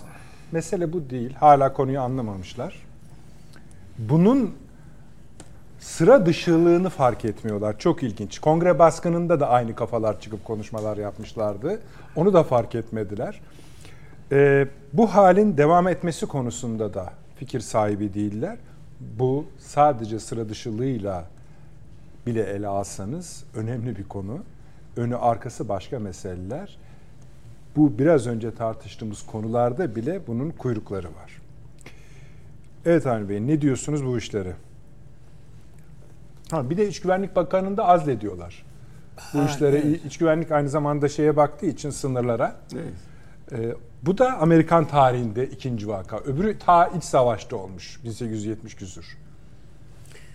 Şimdi e, bu yeni bir sorun değil zaten yani oldum bitti. Çünkü Meksika zaten öteden beri Amerika'nın bir eyaleti olma mücadelesini veriyor. Olmama. Olma mücadelesini veriyor Yani değil. Meksika. Ha, peki. Tabii. Tamam. Yani verin biz Amerika'ya serbestçe girelim, çıkalım. Amerika'nın bir eyaleti olalım. Yani devletse devlet işte birader yani bu da ayrı devlet. Ee, artı bir şey biz de eyalet olalım filan diye. Dolayısıyla yani ben e, bu göçmen kavgasını ki bunları söyleyenler de dahil hepsi Amerika'ya göçmen olarak gelmişler zaten.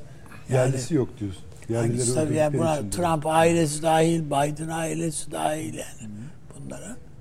Dolayısıyla yani eninde sonunda bir uzlaşı yani Meksika ile Amerika arasında bir uzlaşı ortaya çıkacaktır. Mesele Texas abi. Meksika ile Evet. ilgili bir şey değil. Yani, Texas. e, me- mesela Texas dedi derken yani tek Meksika ile Washington arasında bir uzlaşı ortaya çıkacaktır.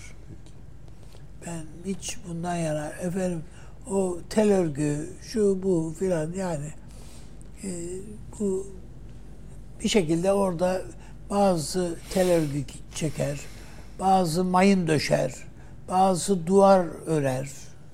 Yani bu e, şeylerde e, hendek kazarlar, kazan da var. Efendim bu göçmen meselesinde dünyanın birçok yerinde uygulanan yöntemler bunlar. 25 eyalet konusunda ne düşünüyorsunuz? Yani bu seçim yarışıyla alakalı bir şey. Peki. gel savaş burada desen kaç kişi gelir? Onu bilemem yani. Süleyman Hocam buyurunuz. Şimdi bu Amerika'daki gelişmeleri takip ederken aklıma e, bir zamanlar çok zevkle okuduğum birkaç kitap yazarı aynı kişi. E, o metinler geldi. Yani antropoloji esasında alan e, bir meşhur antropolog Mircea Eliade duymuşsunuzdur. Onun kullandığı bir kavram. E, Bir kitabın adı da o. Ebedi dönüş mitosu diyor.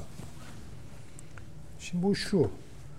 Malum modernleşme aklı, bilimi yüceltti.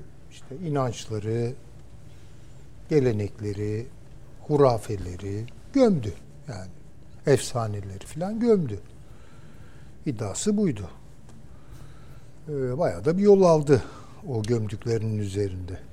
Fakat bir süre sonra e, o gömülen şeyler yüzeye vuruyor. Tarihte hiçbir şey kaybolmuyor yani. Sadece internet, bilgi- bilgisayar, kompüter sistemi hani her şey iz bırakıyor. Tarihte de her şey iz bırakıyor. Öyle yok olmuyor yani. Ve yüzeye vuruyor.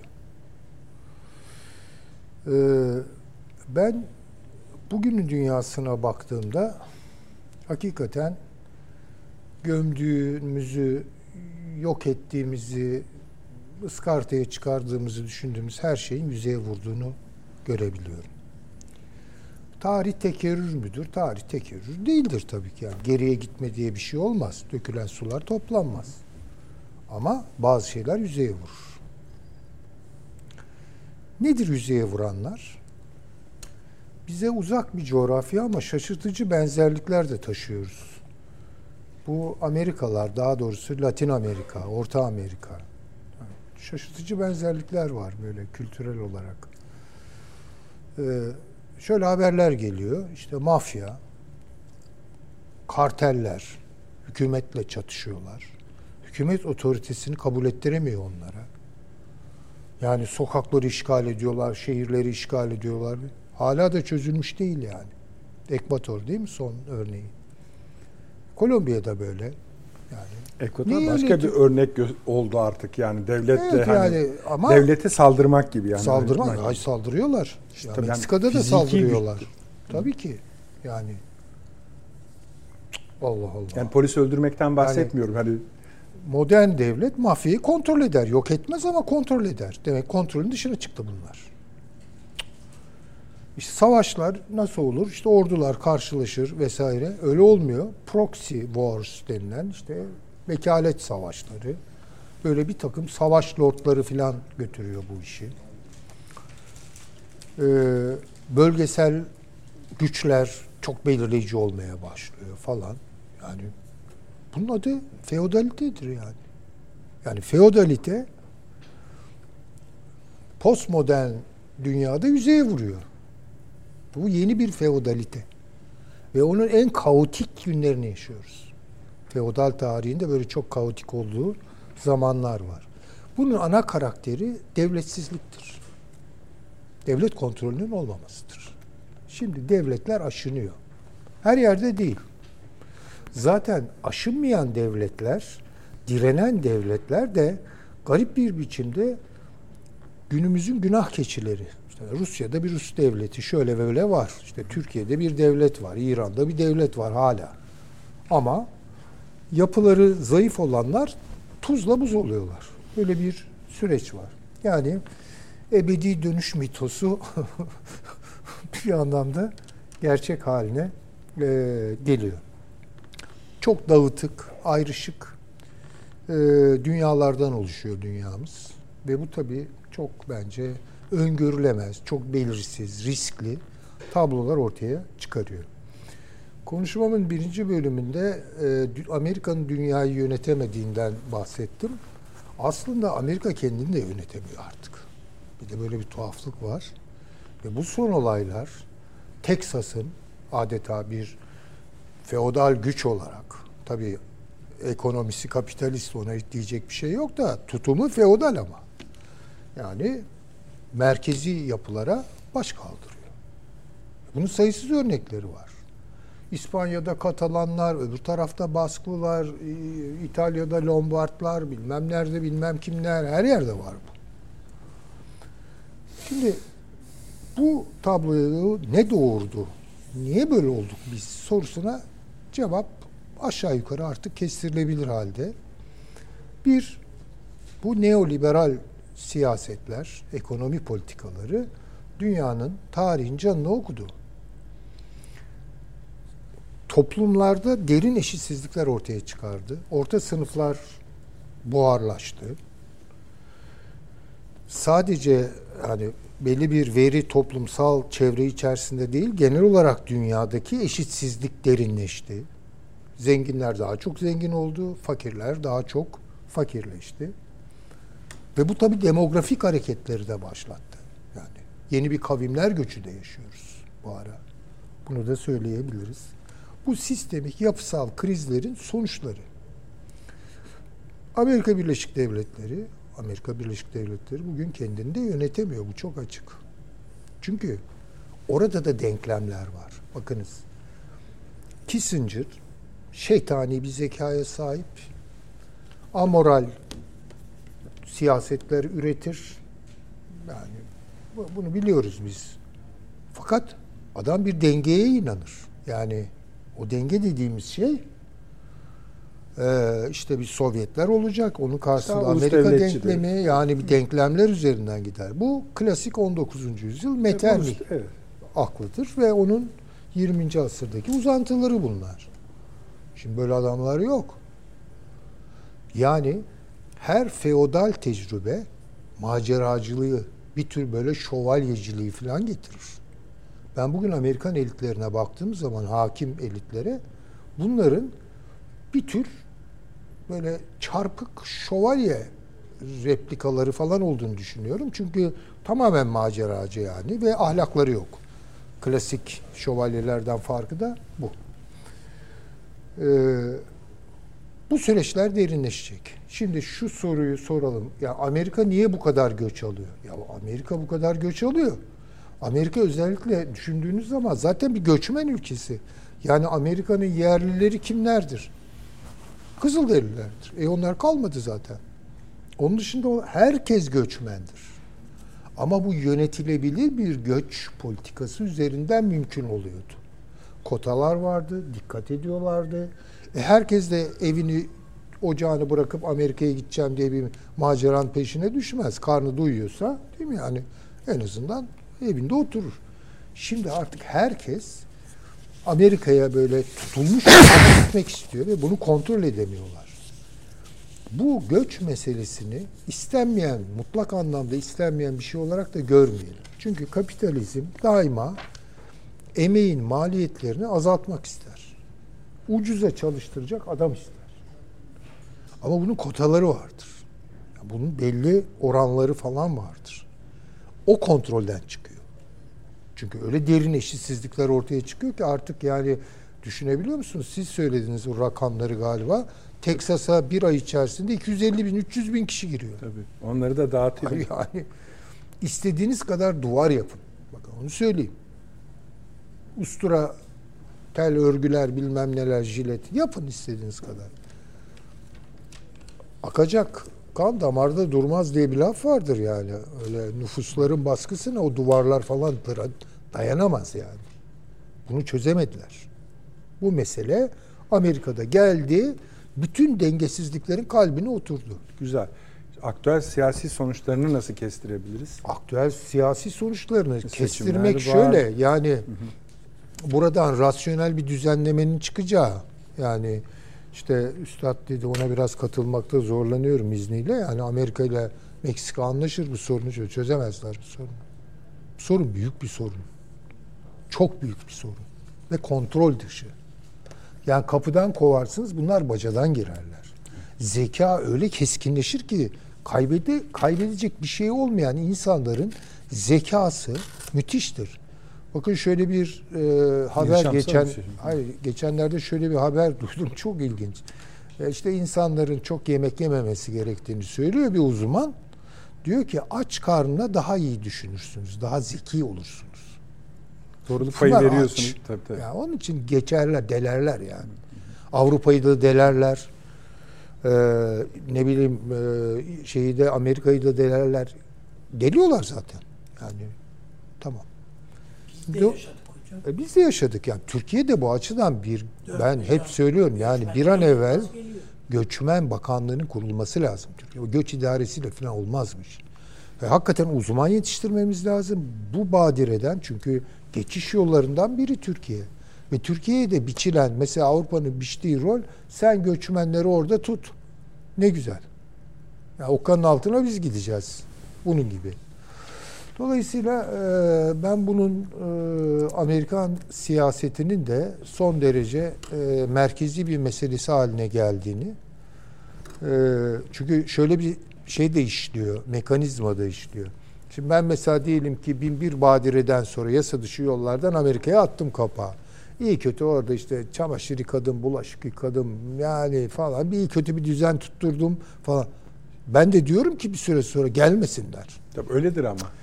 Yani Bunu İstanbul'da da korkunç. çok yaşanıyor bence. İstanbul'da da çok yaşanır bu.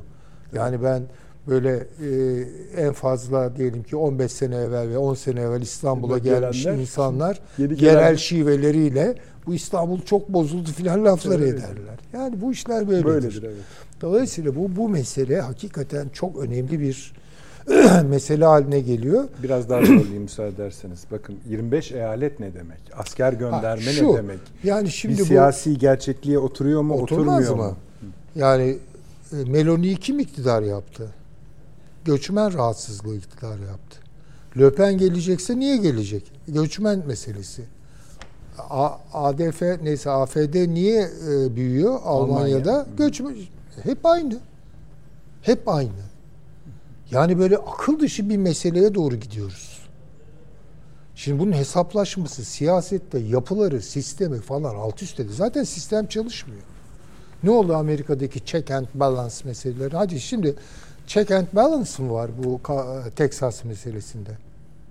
Yani mahkeme, Supreme Court Tabii en Karar federal veriyor. mahkeme. sen diyor feder, federe, federal devlete tabisin diyor. Adam diyor dinlemem ben bunu diyor. Ha, gel Ne yap oldu diyor ya. Daha and konuşmalarını bir dinleseniz. Hani bir siyasi yönetime söylen öyle yani hiçbir devlet ona göz yummaz Tabii, yani tabii. normalde. Tabii. Yani bu mesele hakikaten iki şeyi e, derinleştirerek e, çok büyük bir tarihsel günah.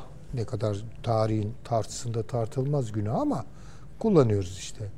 İşledi bu neoliberaller. Bir, offshore finans meselelerini tamamen yasa dışı alanlara doğru itecek. Orada kirli, kanlı, muazzam sermaye meblağlarının yoğunlaşmasına yol açtı. Bunun üzerinden çok zenginleşen çevreler ve çok fakirleşen insanlar, oranlar korkunç tabii, bilmem 3'e 80 falan gibi E, olacağı buydu zaten. Yani olacağı buydu. İşte böyle özgürleşiyoruz falan diye çıktılar ya ortaya yani. E artık piyasa ekonomisi kimse kimseye bilmem, duvarlar kalkacak, sınırlar açılacak. Gördük. Sınırların açılmasını gördük. Süleyman Hocam bakın şimdi seçim olacak. Bu seçimin Tek böyle- sorusu var. Bu. bir de baş başa bittiğini düşünün. Ve mesela Trump'ın yine kıl payı kaybettiğini düşünün. Bakın Trump çok öfkeli bir biçimde geliyor. Öfkeli yani. Bir kere bu seçimi, son seçimi kaybettiğine inanmıyor. Hiçbir şekilde inanmıyor. Tabii seçmenler de inanmıyor. İnanmıyor. Yani hani Seçmenleri de inanmıyor. inanmıyor. Ve çok mobilize edici bir gücü oldu. Yani rakip çok partisinde yani. Trumpçı bunlar. Yani cumhuriyetçi olmak bugün Trumpçı olmak demek. Ve Amerika'nın Midwest'i. Yani Orta Batı o büyük Evet. derin Amerika. Çiftçilerin bilmem nelerin Amerikası. Ve Bible Belt. Yani İncil kuşağı. Bunlar ağırlığını koyuyor siyasette. Hani böyle küçük bir farkla diyelim ki işte ihmal edilebilir bir farkla Biden kal. Vallahi Amerika'da Trump'ı tutabilir misiniz ben bilmiyorum. Biz de o zaman ne yaparız biliyorsunuz? Yine o şarkımızı koyarız hocam. Hatırlayacaktır izleyicilerimiz. Tabii tabii canım. O Kongredeki. güzel Amerika'mız değil mi? Yani Tabii. böyle bir Ona şey. müsaade etmeyiz. Bir yani. de bu Amerika'nın e, işte bir rakam verdiniz. Kaç trilyon dolar? Tabii 28. 27 trilyon dolar ga- gayri safi. Hiç inanmayın safi. buna. Hiç inanmayın. Bunun bir kere yarısını atın. Reel ekonomide bir karşılığı yok bunların. Bu tamamen hizmetler sektörü, kafeler. Yani bakarsınız işte fast food'da Genel ekonomi için elektronik mühendisi çalışıyordu. Ama hani Texas'ın da öyle olsa bile hani büyüklüğünü kıyas açısından söylemiştim Texas'ta tabii nispeten. Evet, evet. Kaliforniya, Texas Öyle. bunlar büyük Zaten. üretim merkezleri hala öyle. Ama dediğim gibi yani parçalar birden Dallas'ı dağıla- unutmayın rica ederim. dağılabilir. Efendim? Dallas'ı unutmayın E, rica tabii. Dallas güzeldi. Evet. Evet hocam. Şimdi En çok siz konuşacağınızı tahmin ediyorum. Teksas valisi pazartesi günü bir kanun çıkarmış. Yani bunların Ha bir de öyle bir durum var yani. evet. Bir de eyaletler kanun çıkarıyor federal. Çünkü şey e, vali de seçimle geliyor. Bunların bayrakları Tabii, var, milli marşları tabii, var. Tabii tabii. Lone Star, Yalnız Yıldız, Texas. Amerikan kovboy filmlerinde çalar hele Yellow Rose of Evet. Texas'ın sarı gülü falan gibi. Ve burası Amerika için çok önemli bir boyut. Beyaz Amerika için. Şeyi hatırlar mısınız? Alamo Kalesi. Kalesi Savaşı. İşte Meksika Hatırlamıyoruz ama biliyoruz hocam. yani Mek- filmlerden Meksika ordusu geliyor 5000 kişiyle 125 Teksaslı ki Amerika işte oraya bir kale kurmuş. Ölüyor. Amerika için ölüyor. Ve savaşa girilmesini istemeyen halka karşı Amerika reklam yapıyor. Remember Alamo. Alamo'yu hatırlayın. Bunun üzerine 1 milyon kişi askere yazılıyor ve Meksika'ya çöküyorlar. Texas'ı bugünkü Rio Grande nehrine kadar alıyorlar. Bir de Amerikan federal yasasında şu var. Texas bir gün bağımsız olacaktır lafı idam mahkumu. Söyleyen. Bu cümle. Bu cümle idam mahkumluğuna neden oluyor. İdama gidiyor. Evet. Yani bu Texas bu kadar önemli. Şimdi bu Rio Grande Nehri üzerinden büyük göç alıyor. Bir yılda Texas'ın nüfusu 865 bin kişi artmış.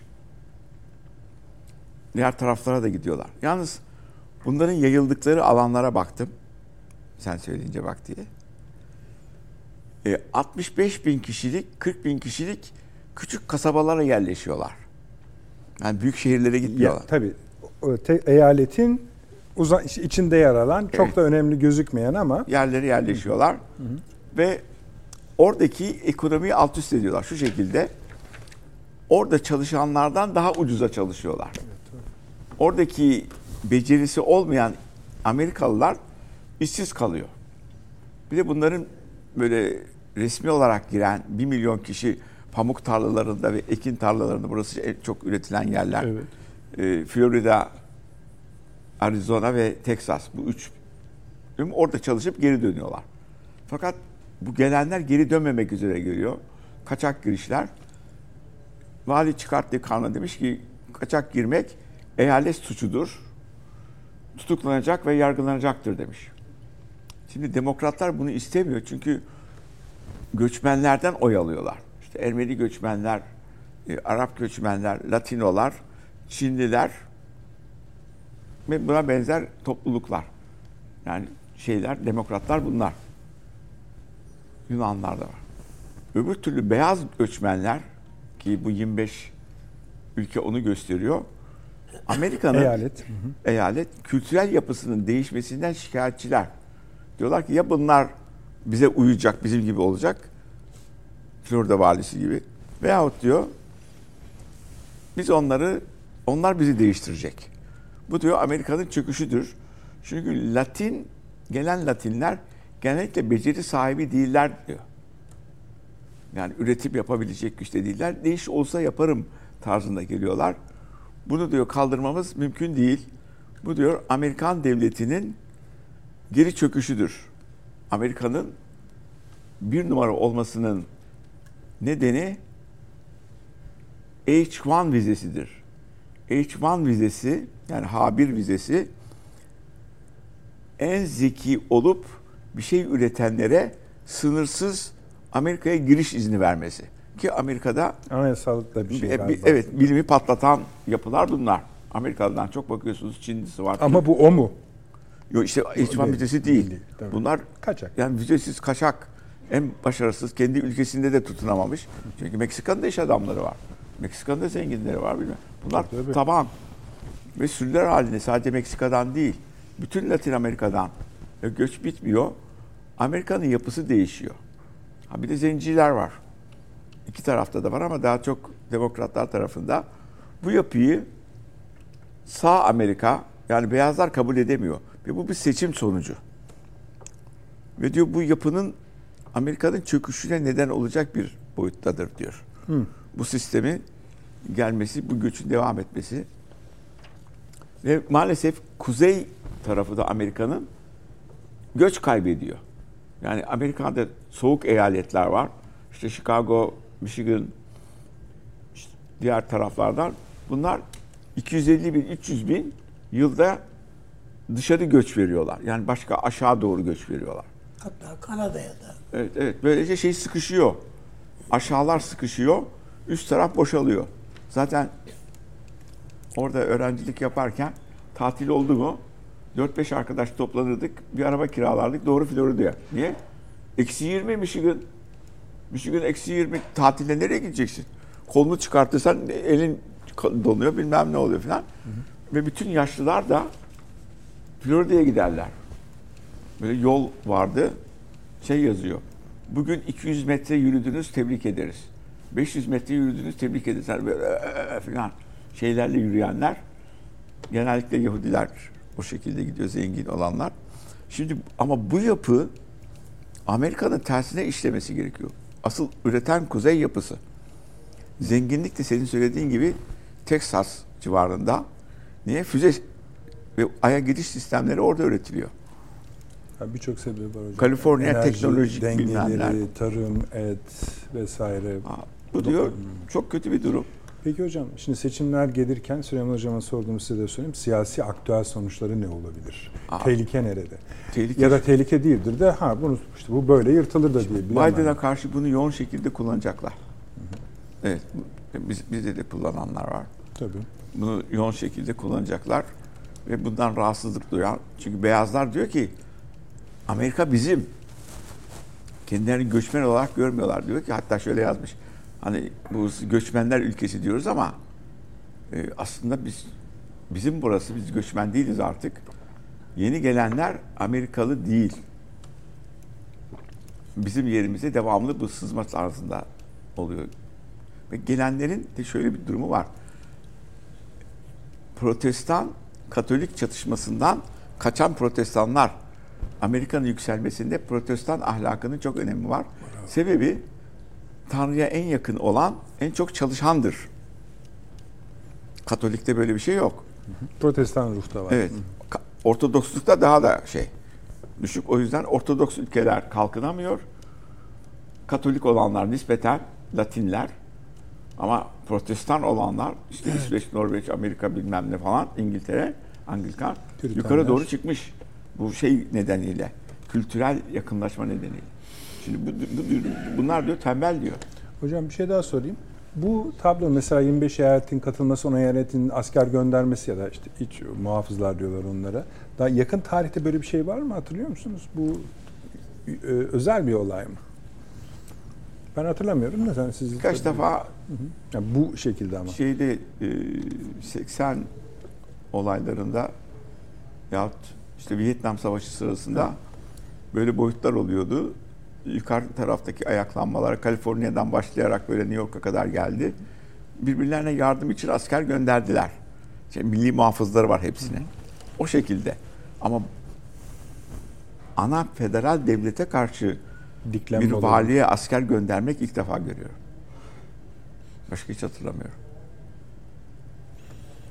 Peki. Şimdi ekleyecek Yani hocam? bu hocam bitirmediyseniz Bitir, bitir. Ha. Bu WASP, WASP meselesini biraz açalım çünkü Buyurun, buyurun. yani duyuyoruz bunu white, beyaz, Anglo-Sakson ve Protestan. Şimdi bu Amerika'nın kurucu iradesi. Türüten. Ve Amerikan başkanlarının iki tanesi hariç hepsi protestan.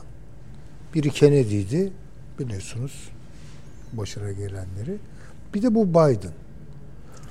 Şimdi e, demin hocam çok doğru bir şeye işaret etti. Yani bunlar Katolik zulmünden kaçan, dolayısıyla anti Katolik hissiyatları olan bir dünya bunlar.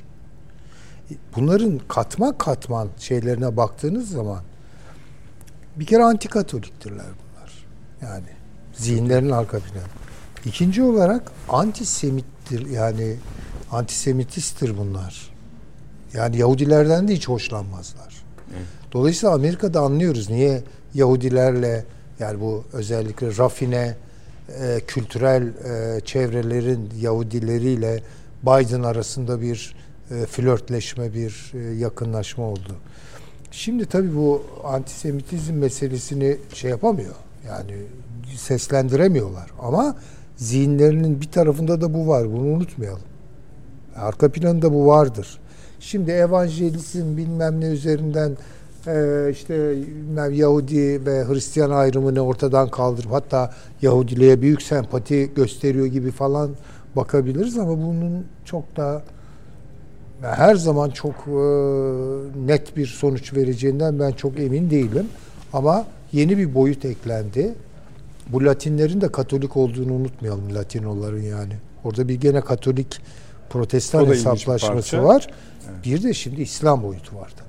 Yeni yeni bu adamlar böyle bir İslam meselesini daha farkında bile değillerdi. Hatta çok hoşgörülü de davranabiliyorlardı. Ama artık öyle bakmadıklarından çok eminim. Yani Peki. bütün o propagandalar köklü bir anti-İslamizm de geliştirdi. Bu zihin katmanlarını doğru takip etmek lazım. Yani Trump'ta. Bu önemli bir konu. Bunun yansımaları muhakkak olacak seçime kadar ve belki seçimde de yani e, Amerikan iş düzeninin yönetilememesinde yani işte zaten Hasan Hoca söyledi ya ha, bu başka bir şey. Yani asker gönder bilmem ne ayrı bir konu. Şimdi gelelim daha tehlikeli bir konuya. Bu yöneteme, yönetimin hali böyle Orta Doğu'daki durumlar, Amerika'nın kendi içindeki durumlar kadar Türk-Amerikan ilişkilerinde de bir yönetim yönetememe durumu var mı yok mu? Yeni bir hal var mı yok mu? Biraz ona bakalım Avni Bey izin verirseniz. Bunun da son tezahürü e, ABD Hasan Bey sık yaptı. Dışişleri Bakan Yardımcısının, müsteşarının Türkiye ziyareti ve bu ziyarette söyledikleri. Bu ziyaret şöyle bir zamanlamaya denk geliyor. E, F-16 e, onayının Amerika Birleşik Devletleri'nde verilmesi artı NATO üyeliğinin İsveç'in onaylanması vesaire vesaire gibi giden. Bu bize yeni bir dönem işareti mi veriyor? Yoksa halledilemeyecek meselelerimiz vardı. Bunlar için de ümit var olmak, olmayı mı gerektiriyor? Biraz önce hatırlayacaksınız. Orta Doğu'daki yeni durumda Türkiye-Amerika ilişkilerinin bir değişiklik geçirmesi mi söz konusu? Biraz da zamana hürmete şey yaparak zamanı düşünerek e, Avni abi e, alayım görüşlerinizi. Şimdi e, Amerikan Dışişleri Bakanı'nın Yardımcısı. e, ziyaretini, burada yap- yaptığı değerlendirmeleri zaten biliyoruz. Ama ben burada altını çizmek istediğim bir başka ziyaret var. İngiltere Dışişleri Bakanı Cameron. geldi. Bundan- evet, daha önce başbakandı Tabii, kendisi. Ve Türkiye ile ilişkileri, Türkiye'nin rahatsızlıklarına e, ilişkin şeyleri, yaklaşımları son derece Ankara ile uyumlu bir insan. Ve düşünün yani şöyle bu önemli bir e, uluslararası figür, bir zat E, ve bu sadece Türkiye ve Katar'a bu Orta Doğu gezisinde yani işte eğer İran şeyi de sayarsanız e, işte bölgede Irak'ı filan da sayarsanız saymazsanız sadece Katar ve Türkiye'ye ziyarette bulundu. Dolayısıyla ben esasında bölgenin az önce bu Amerika ve Me- işte Meksika e, ile ilgili tartışmalar sırasında hocalarımız da ifade ettiler. Amerika bütün kıtayı kendi mülkü gibi görüyordu daha önce. Şili'sinden Peru'suna, efendim Ekvador'una, Brezilya'sına varana kadar hepsi bunların herke, hepsine sarkıyordu. Şimdi bunun faturasını ödüyor yani. Ne- olacak ki? Bu insanların da çoğu efendim sen zaten e, Amerikan rüyası demiyor muydun? Evet tamam. O rüyadan biz de pay alalım diyor işte. Biz senelerce bu Amerikan filmlerinde gangsterler veya hırsızlar, uğursuz insanlar e, Amerika'da suça karışmış karıştıktan sonra kaçınca nereye giderler? Banka soyguncuları. Hepsi Meksika'ya giderler yani. Meksikalılar da ne oldu? İşte uyuşturucu veya Meksikalılar değil, diyelim ki Kolombiyalılar falan bir takım uyuşturucu şu bu işlere bulaşanlar oradan Amerika'ya geliyorlar. Veya paralarını getiriyorlar bu tarafa. Dolayısıyla yani tıpkı onun gibi. Yani bazı şeyler tarihte yaptıklarınızın bedeli. Yani e, bir bedeli olacak yani bu Amerika'ya gibi düşünmek lazım. Aynı şey İngiltere'ye de üzerine işte onun için söyledim yani. Bu Orta Doğu'da yeni bir düzen kuruluyor. Kurulacak. Kurula, kurulursa kurulacak yani. Yeni bir düzen. Ve burada yine İngiltere bir akil devlet olarak Amerika'nın önüne bir proje koymak durumunda. Ve burada en tecrübeli adamını buraya gönderdiler. Neye evet dersiniz, neye evet demezsiniz. Bir, bir saat kadar Sayın Cumhurbaşkanımızla bir buçuk saat de Sayın Dışişleri Bakanı ile oturdu konuştu bu adam. Ben bunun önümüzdeki dönemde şekilleneceğini yani öyle bir sene iki senede değil değil bu Amerikan seçimleri falan sürecinde bu, bu işler öyle şekillenemez bir anda. Ama onlar atladıktan sonra tekrar şekilleneceğini düşünüyorum. Türkiye Türkiye ile Türkiye'nin koşulları var. Nelere evet diyebileceği Ankara'nın belli. Nelere hayır diyeceği ya da evet diyemeyeceği belli.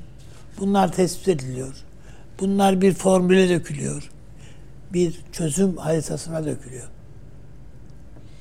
Bu iş öyle savaşla falan olup bitecek gibi bir değil. Ha ama bundan biz aklımızı kullanırsak avantajlı çıkarız. Kafa, kafamızı kullanırsak avantajlı çıkarız. Efendim işte e, bu Körfez de kö, e, şeyler e, bu işte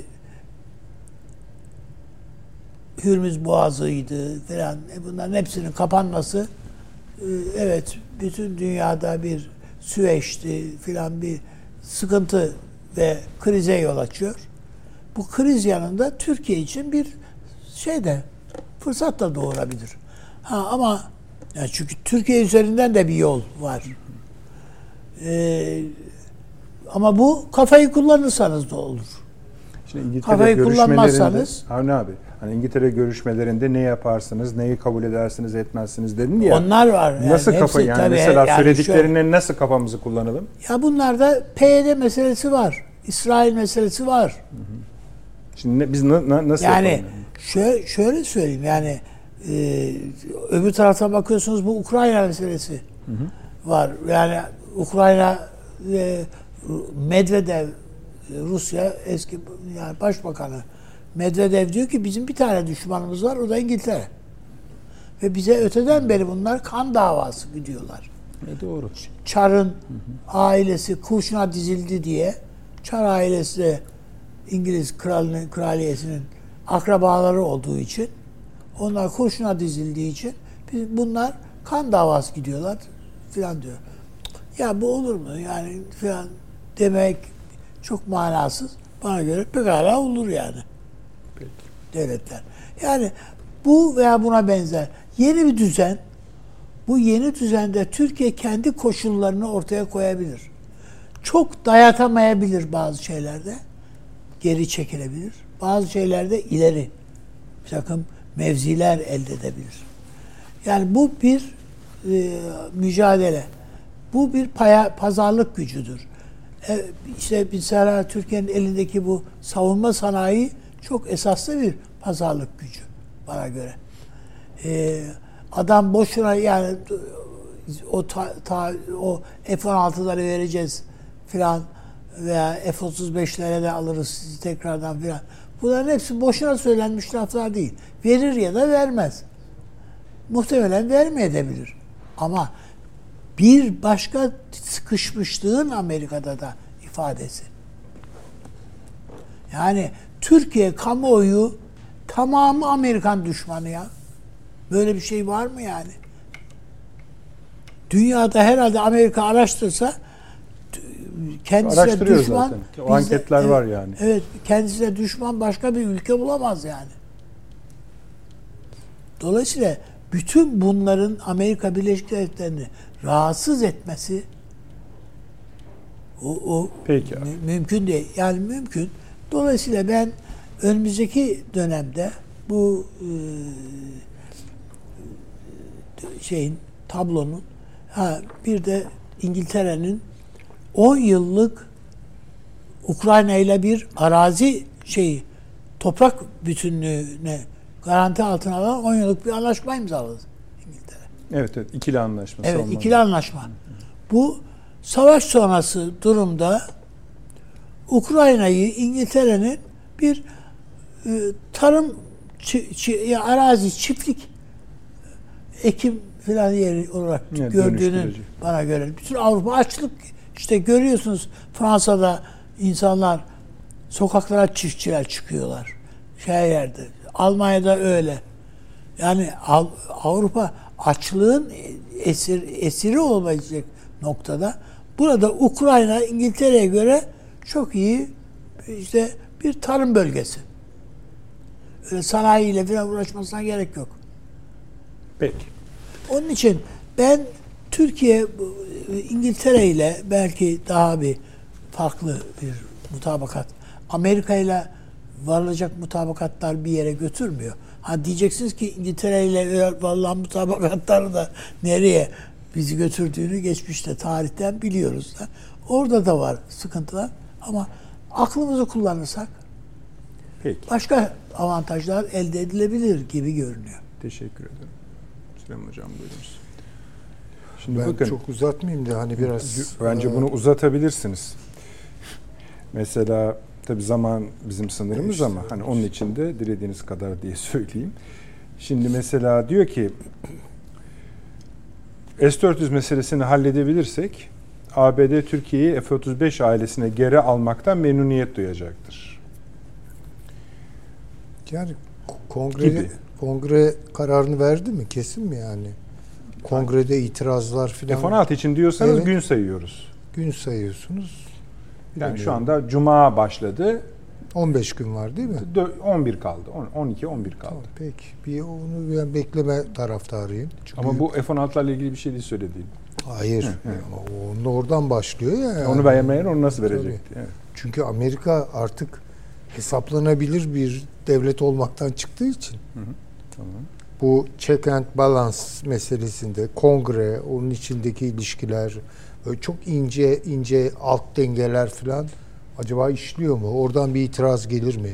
Yani ko- Zaten Texas- hocam evet deseler bile 5 seneden önce verme, veremiyorlarmış Yani. zaten. Orası muhakkak. Ee, yani kendi dengelerini kuramayan e, bir devletin verdiği sözler ne kadar güvenilir onu şüpheli görüyorum. Hayır, ama onların bunları söylemesinde bir farklılık görmüyor musunuz? Mesela diyor ki şeye yani doğru yalan başka. Düne kadar tamamen kopmuştu bu konular. İlerleme anlamında söylemiyorum. Bir değişiklik var mı diye. Mesela diyor ki e, birbirimize ihtiyacımız var. Konuştuğumuz konulardan biriyle terörle mücadelede işbirliğini yeniden güçlendirmek ve Suriye'de nasıl bir yol izleyeceğimiz konusunda diyalog kurmaktı diyor. Tabii. Yani PYD'ye ne diyormuş? İşte Onda iş, iz- bak siz işi niye İşte orada Türkiye'yi ikna edelim, Aynı- neye ikna edelim yani. Yani. Onlar var hocam. Yani siz niye bu işi zora yürütüyorsunuz Süleyman Bey? Hayır yani ben dediğim gibi tümden geliyorum. Tüme baktığım zaman gördüğüm tabloyla e, aşağıdaki bir case'i İşte bak ilişkilendirmem S-400 meselesi çözülürse kasa yaptırımları kalkar ve Türkiye'nin F-35 programına dönüşünü konuşuruz. Konuşuruz. Açıkçası bu S-400 meselesini halledebilirsek ki bunu yapmak istiyoruz. ABD Türkiye'yi F-35 ailesine geri almaktan memnuniyet duyacaktır. Evet bu. Böyle de akan Soru- giden- soru diğer konularda da var. Mülazathanesini açık bırakıyorum. Tamam. Benim soracağım soru şuydu. Dengeli bir dünyada denge siyaseti yapılabilir. Türkiye'nin zaten sermayesi odur. Tanzimattan beri Evet. denge izler. Karşısında tanzimat diplomatlarının, hariciyecilerinin karşısında meternihçi bir Avrupa vardı. Dolayısıyla yani öngörebiliyorlardı. İşte şöyle yaparsak böyle olur filan. Şimdi bütün dengeleri, denklemleri iflas etmiş bir dü- dünyada Türkiye denge siyasetini sürdürebilecek. mi? Soru budur bence. Yani Dengelerin kalmadığı bir yerde E işte demek tabii yani İşte verilen sözlermiş, yani e, vaatlermiş. Ben bunlara çok bakmam. Yani fiili durumlara bakarım. Yunanlılara F-35 veriyorlar, bize F-16 veriyorlar. Bu kadar basit yani. Arkadaşlar şu e, şey vardı. hmm, Katemerini gazetesinin haberi. Siz söyleyin hocam siz de bugün biliyorsunuz o haberi. Bu F-16'larda e, Türkiye'de bir kısaca ta- kısaca tartışıldı kalktı dosya. Şart olup olduğu. Yani F-16'ları vereceğiz ama e, bunları mesela Yunanistan adalarda filan Tabii tabii canım. Ha, o beşinci ama- madde var galiba. İşte ama Yanılmıyorsam o beşinci bilmiyoruz ama madde. işte bu bir şeyden söyleyelim Ben yine onu- Süleyman Hocam. Evet, Katemerini gazetesinin haberinden e, yani belgeli olsun. Buyurun siz devam edin. Yani bu F-35 ile F-16'yı nasıl ilişkilendirdiler? Türkiye'nin İsveç'ten beklediği şeyleri hasır altı edip nasıl onu F-16 meselesine göre onun üzerinden nasıl F-35, F-16 dengesizliği kurdular? Yani şimdi Montreux, Montreux konusu da var ama şimdi o konuşmalarda Efendim, olmadığı için. Evet yani ben mesela İngiltere ile alınacak yolun ister istemez Montreux'u tartışmaya götüreceğini Türkiye'de adım kadar eminim. Evet. Evet o doğru. Ama onun üzerine bir şey kurulamaz İngiltere ile. Veya Kafkasya'da. Ne olacak? Karadeniz. Onun için e, yani bana çok e, heyecan verici gelmiyor bu süreçleri takip etmek. Ama bir değişiklik olduğunu da Efendim, söylemiyorsunuz. hiç zannetmiyorum. Ara iyileşme bak iyileşmeyle değişikliği karıştırmayın Süleyman Hocam. İyileşme nedir yani? İyileşmeyi Aspirin sormuyorum. tedavisi. Değişiklik görüyor musunuz? Hayır soruyorum. görmüyorum ben değişiklik. Aynıdır durum Yani ben diyorsunuz. sonuca bakıyorum. Sonuçta Türkiye'ye parasıyla üstelik 23 milyar dolar gibi ağır bir bilanço üzerinden bu uçakları veriyorlar. Beşinci nesil, şey dördüncü nesil Tamam. bunlar değil mi? Şimdi Türklerle birlikte dört 4 yetmiş beş, tamam. neyse. 4.70 E, Yunanlılara da F-35. F-35'leri veriyorlar. Peki. Bu kadar İsrail'le gerilim yaşayan bir Türkiye'yi rahatlatacaklarına inanıyor musunuz siz? Ben inanmıyorum. Yani oraya İsrail'e gelmeden önce Türk-Amerikan ilişkilerinde bir Ama burada İsrail belirleyici oldu. Türkiye'nin F-35'ten çıkarılmasını işte bu haber. özellikle arzulayan Siz devam edin. e, İsrail oldu. Ya istemiyor. Ama Yunanlılarla, Yunanistan'la bir anlaşması var. İşte orada 3 artı bir bir tablo var. Onu devam ettiriyor. Ve Yunan e, devlet adamları da İsrail'i haklı buluyorlar Gazze'de yaptıkları için. Tamam ne güzel. Oraya da bağlı iş. Yani o kadar oradan kopuk değil. Onu arz etmeye çalışıyorum. Yani Türkiye'nin biraz daha işte hep söylüyor ya Avni Özgür Ödüs. Hakikaten ben de yani belki çok tekrarını yapıyoruz bu masada. Ya o söylüyor, ben de söylüyorum. Türkiye'nin tezlerine bakmak lazım. Yani tezimiz var mı? Bir tez çıkarabiliyor muyuz? Çünkü artık eskisi gibi denge siyasetleri üzerinden neyi ne kadar götürebileceğimizden ben çok emin değilim. Devri tanzimat bitti. Hatta Cumhuriyet tarihimizin de önemli bir kesimini karşılayan Osmanlı'dan Cumhuriyete süreklilikleri ifade eden hariciye meselemizin Türkiye'nin belli tezlerini parlatmasıyla daha yakın ilişkisi olduğunu düşünüyorum ben. Yani artık o oradan gelen şeyler üzerinden siyaset yapmanın Peki e, çok da mümkün Bu, olmadığını bu konuda düşünüyorum. e, önümüzdeki konular, e, günlerde oturumlarımızda sizin üzerinize daha çok gelmeyi düşünüyorum. Onu Buyurun. söyleyeyim kere. Buyurun. Hasan Hocam buyurun. Şimdi birkaç konu var demin söylenen Yunan adaları üzerinde uçmayacak. Yani Yunanlarla it dalaşına girmeyeceksiniz. Öyle mi ama? Yani şimdi bu söyleniyor ama öyle mi? E tabi o girdiği zaman öbürü de F-35'i kaldıracak. Aradaki farkları da yazdılar. Birisi 180 kilometreden görebiliyor. Öbürü 15-20 kilometreye ancak yaklaştığında görüyor ki o senin öl- ölmen demek. Yani 180 kilometreden gören ona göre hazırlığını yapıyor. Şimdi gördüğüm kadarıyla konuşmalarda Hocam çok özür dilerim affedin beni. Bu şartlarda var mı? Asıl mesele o. Hüseyin Hocam var diyor. Ya bir madde var. ben de şimdi öyle düşünüyorum. madde. Yani gizli bir kongreye de öyle söylenmiş. Katamerili gazetesine tabi Göre. olarak yorumluyoruz. Kongreye de garanti verilmiş. Yani sizinle çarpı olmayacak. O halde Türkiye'yi Orta Doğu'ya ve Karadeniz'deki olaylara yönlendirecekler hocanın söylediği gibi.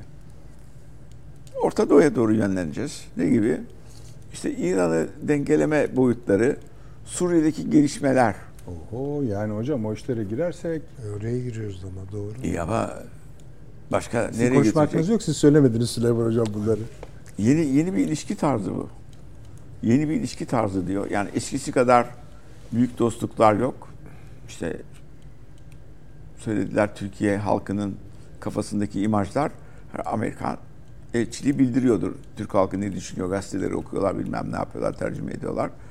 Böyle bir reaksiyon var. Bunu da e, sadece e, seçim için yapılmıyor.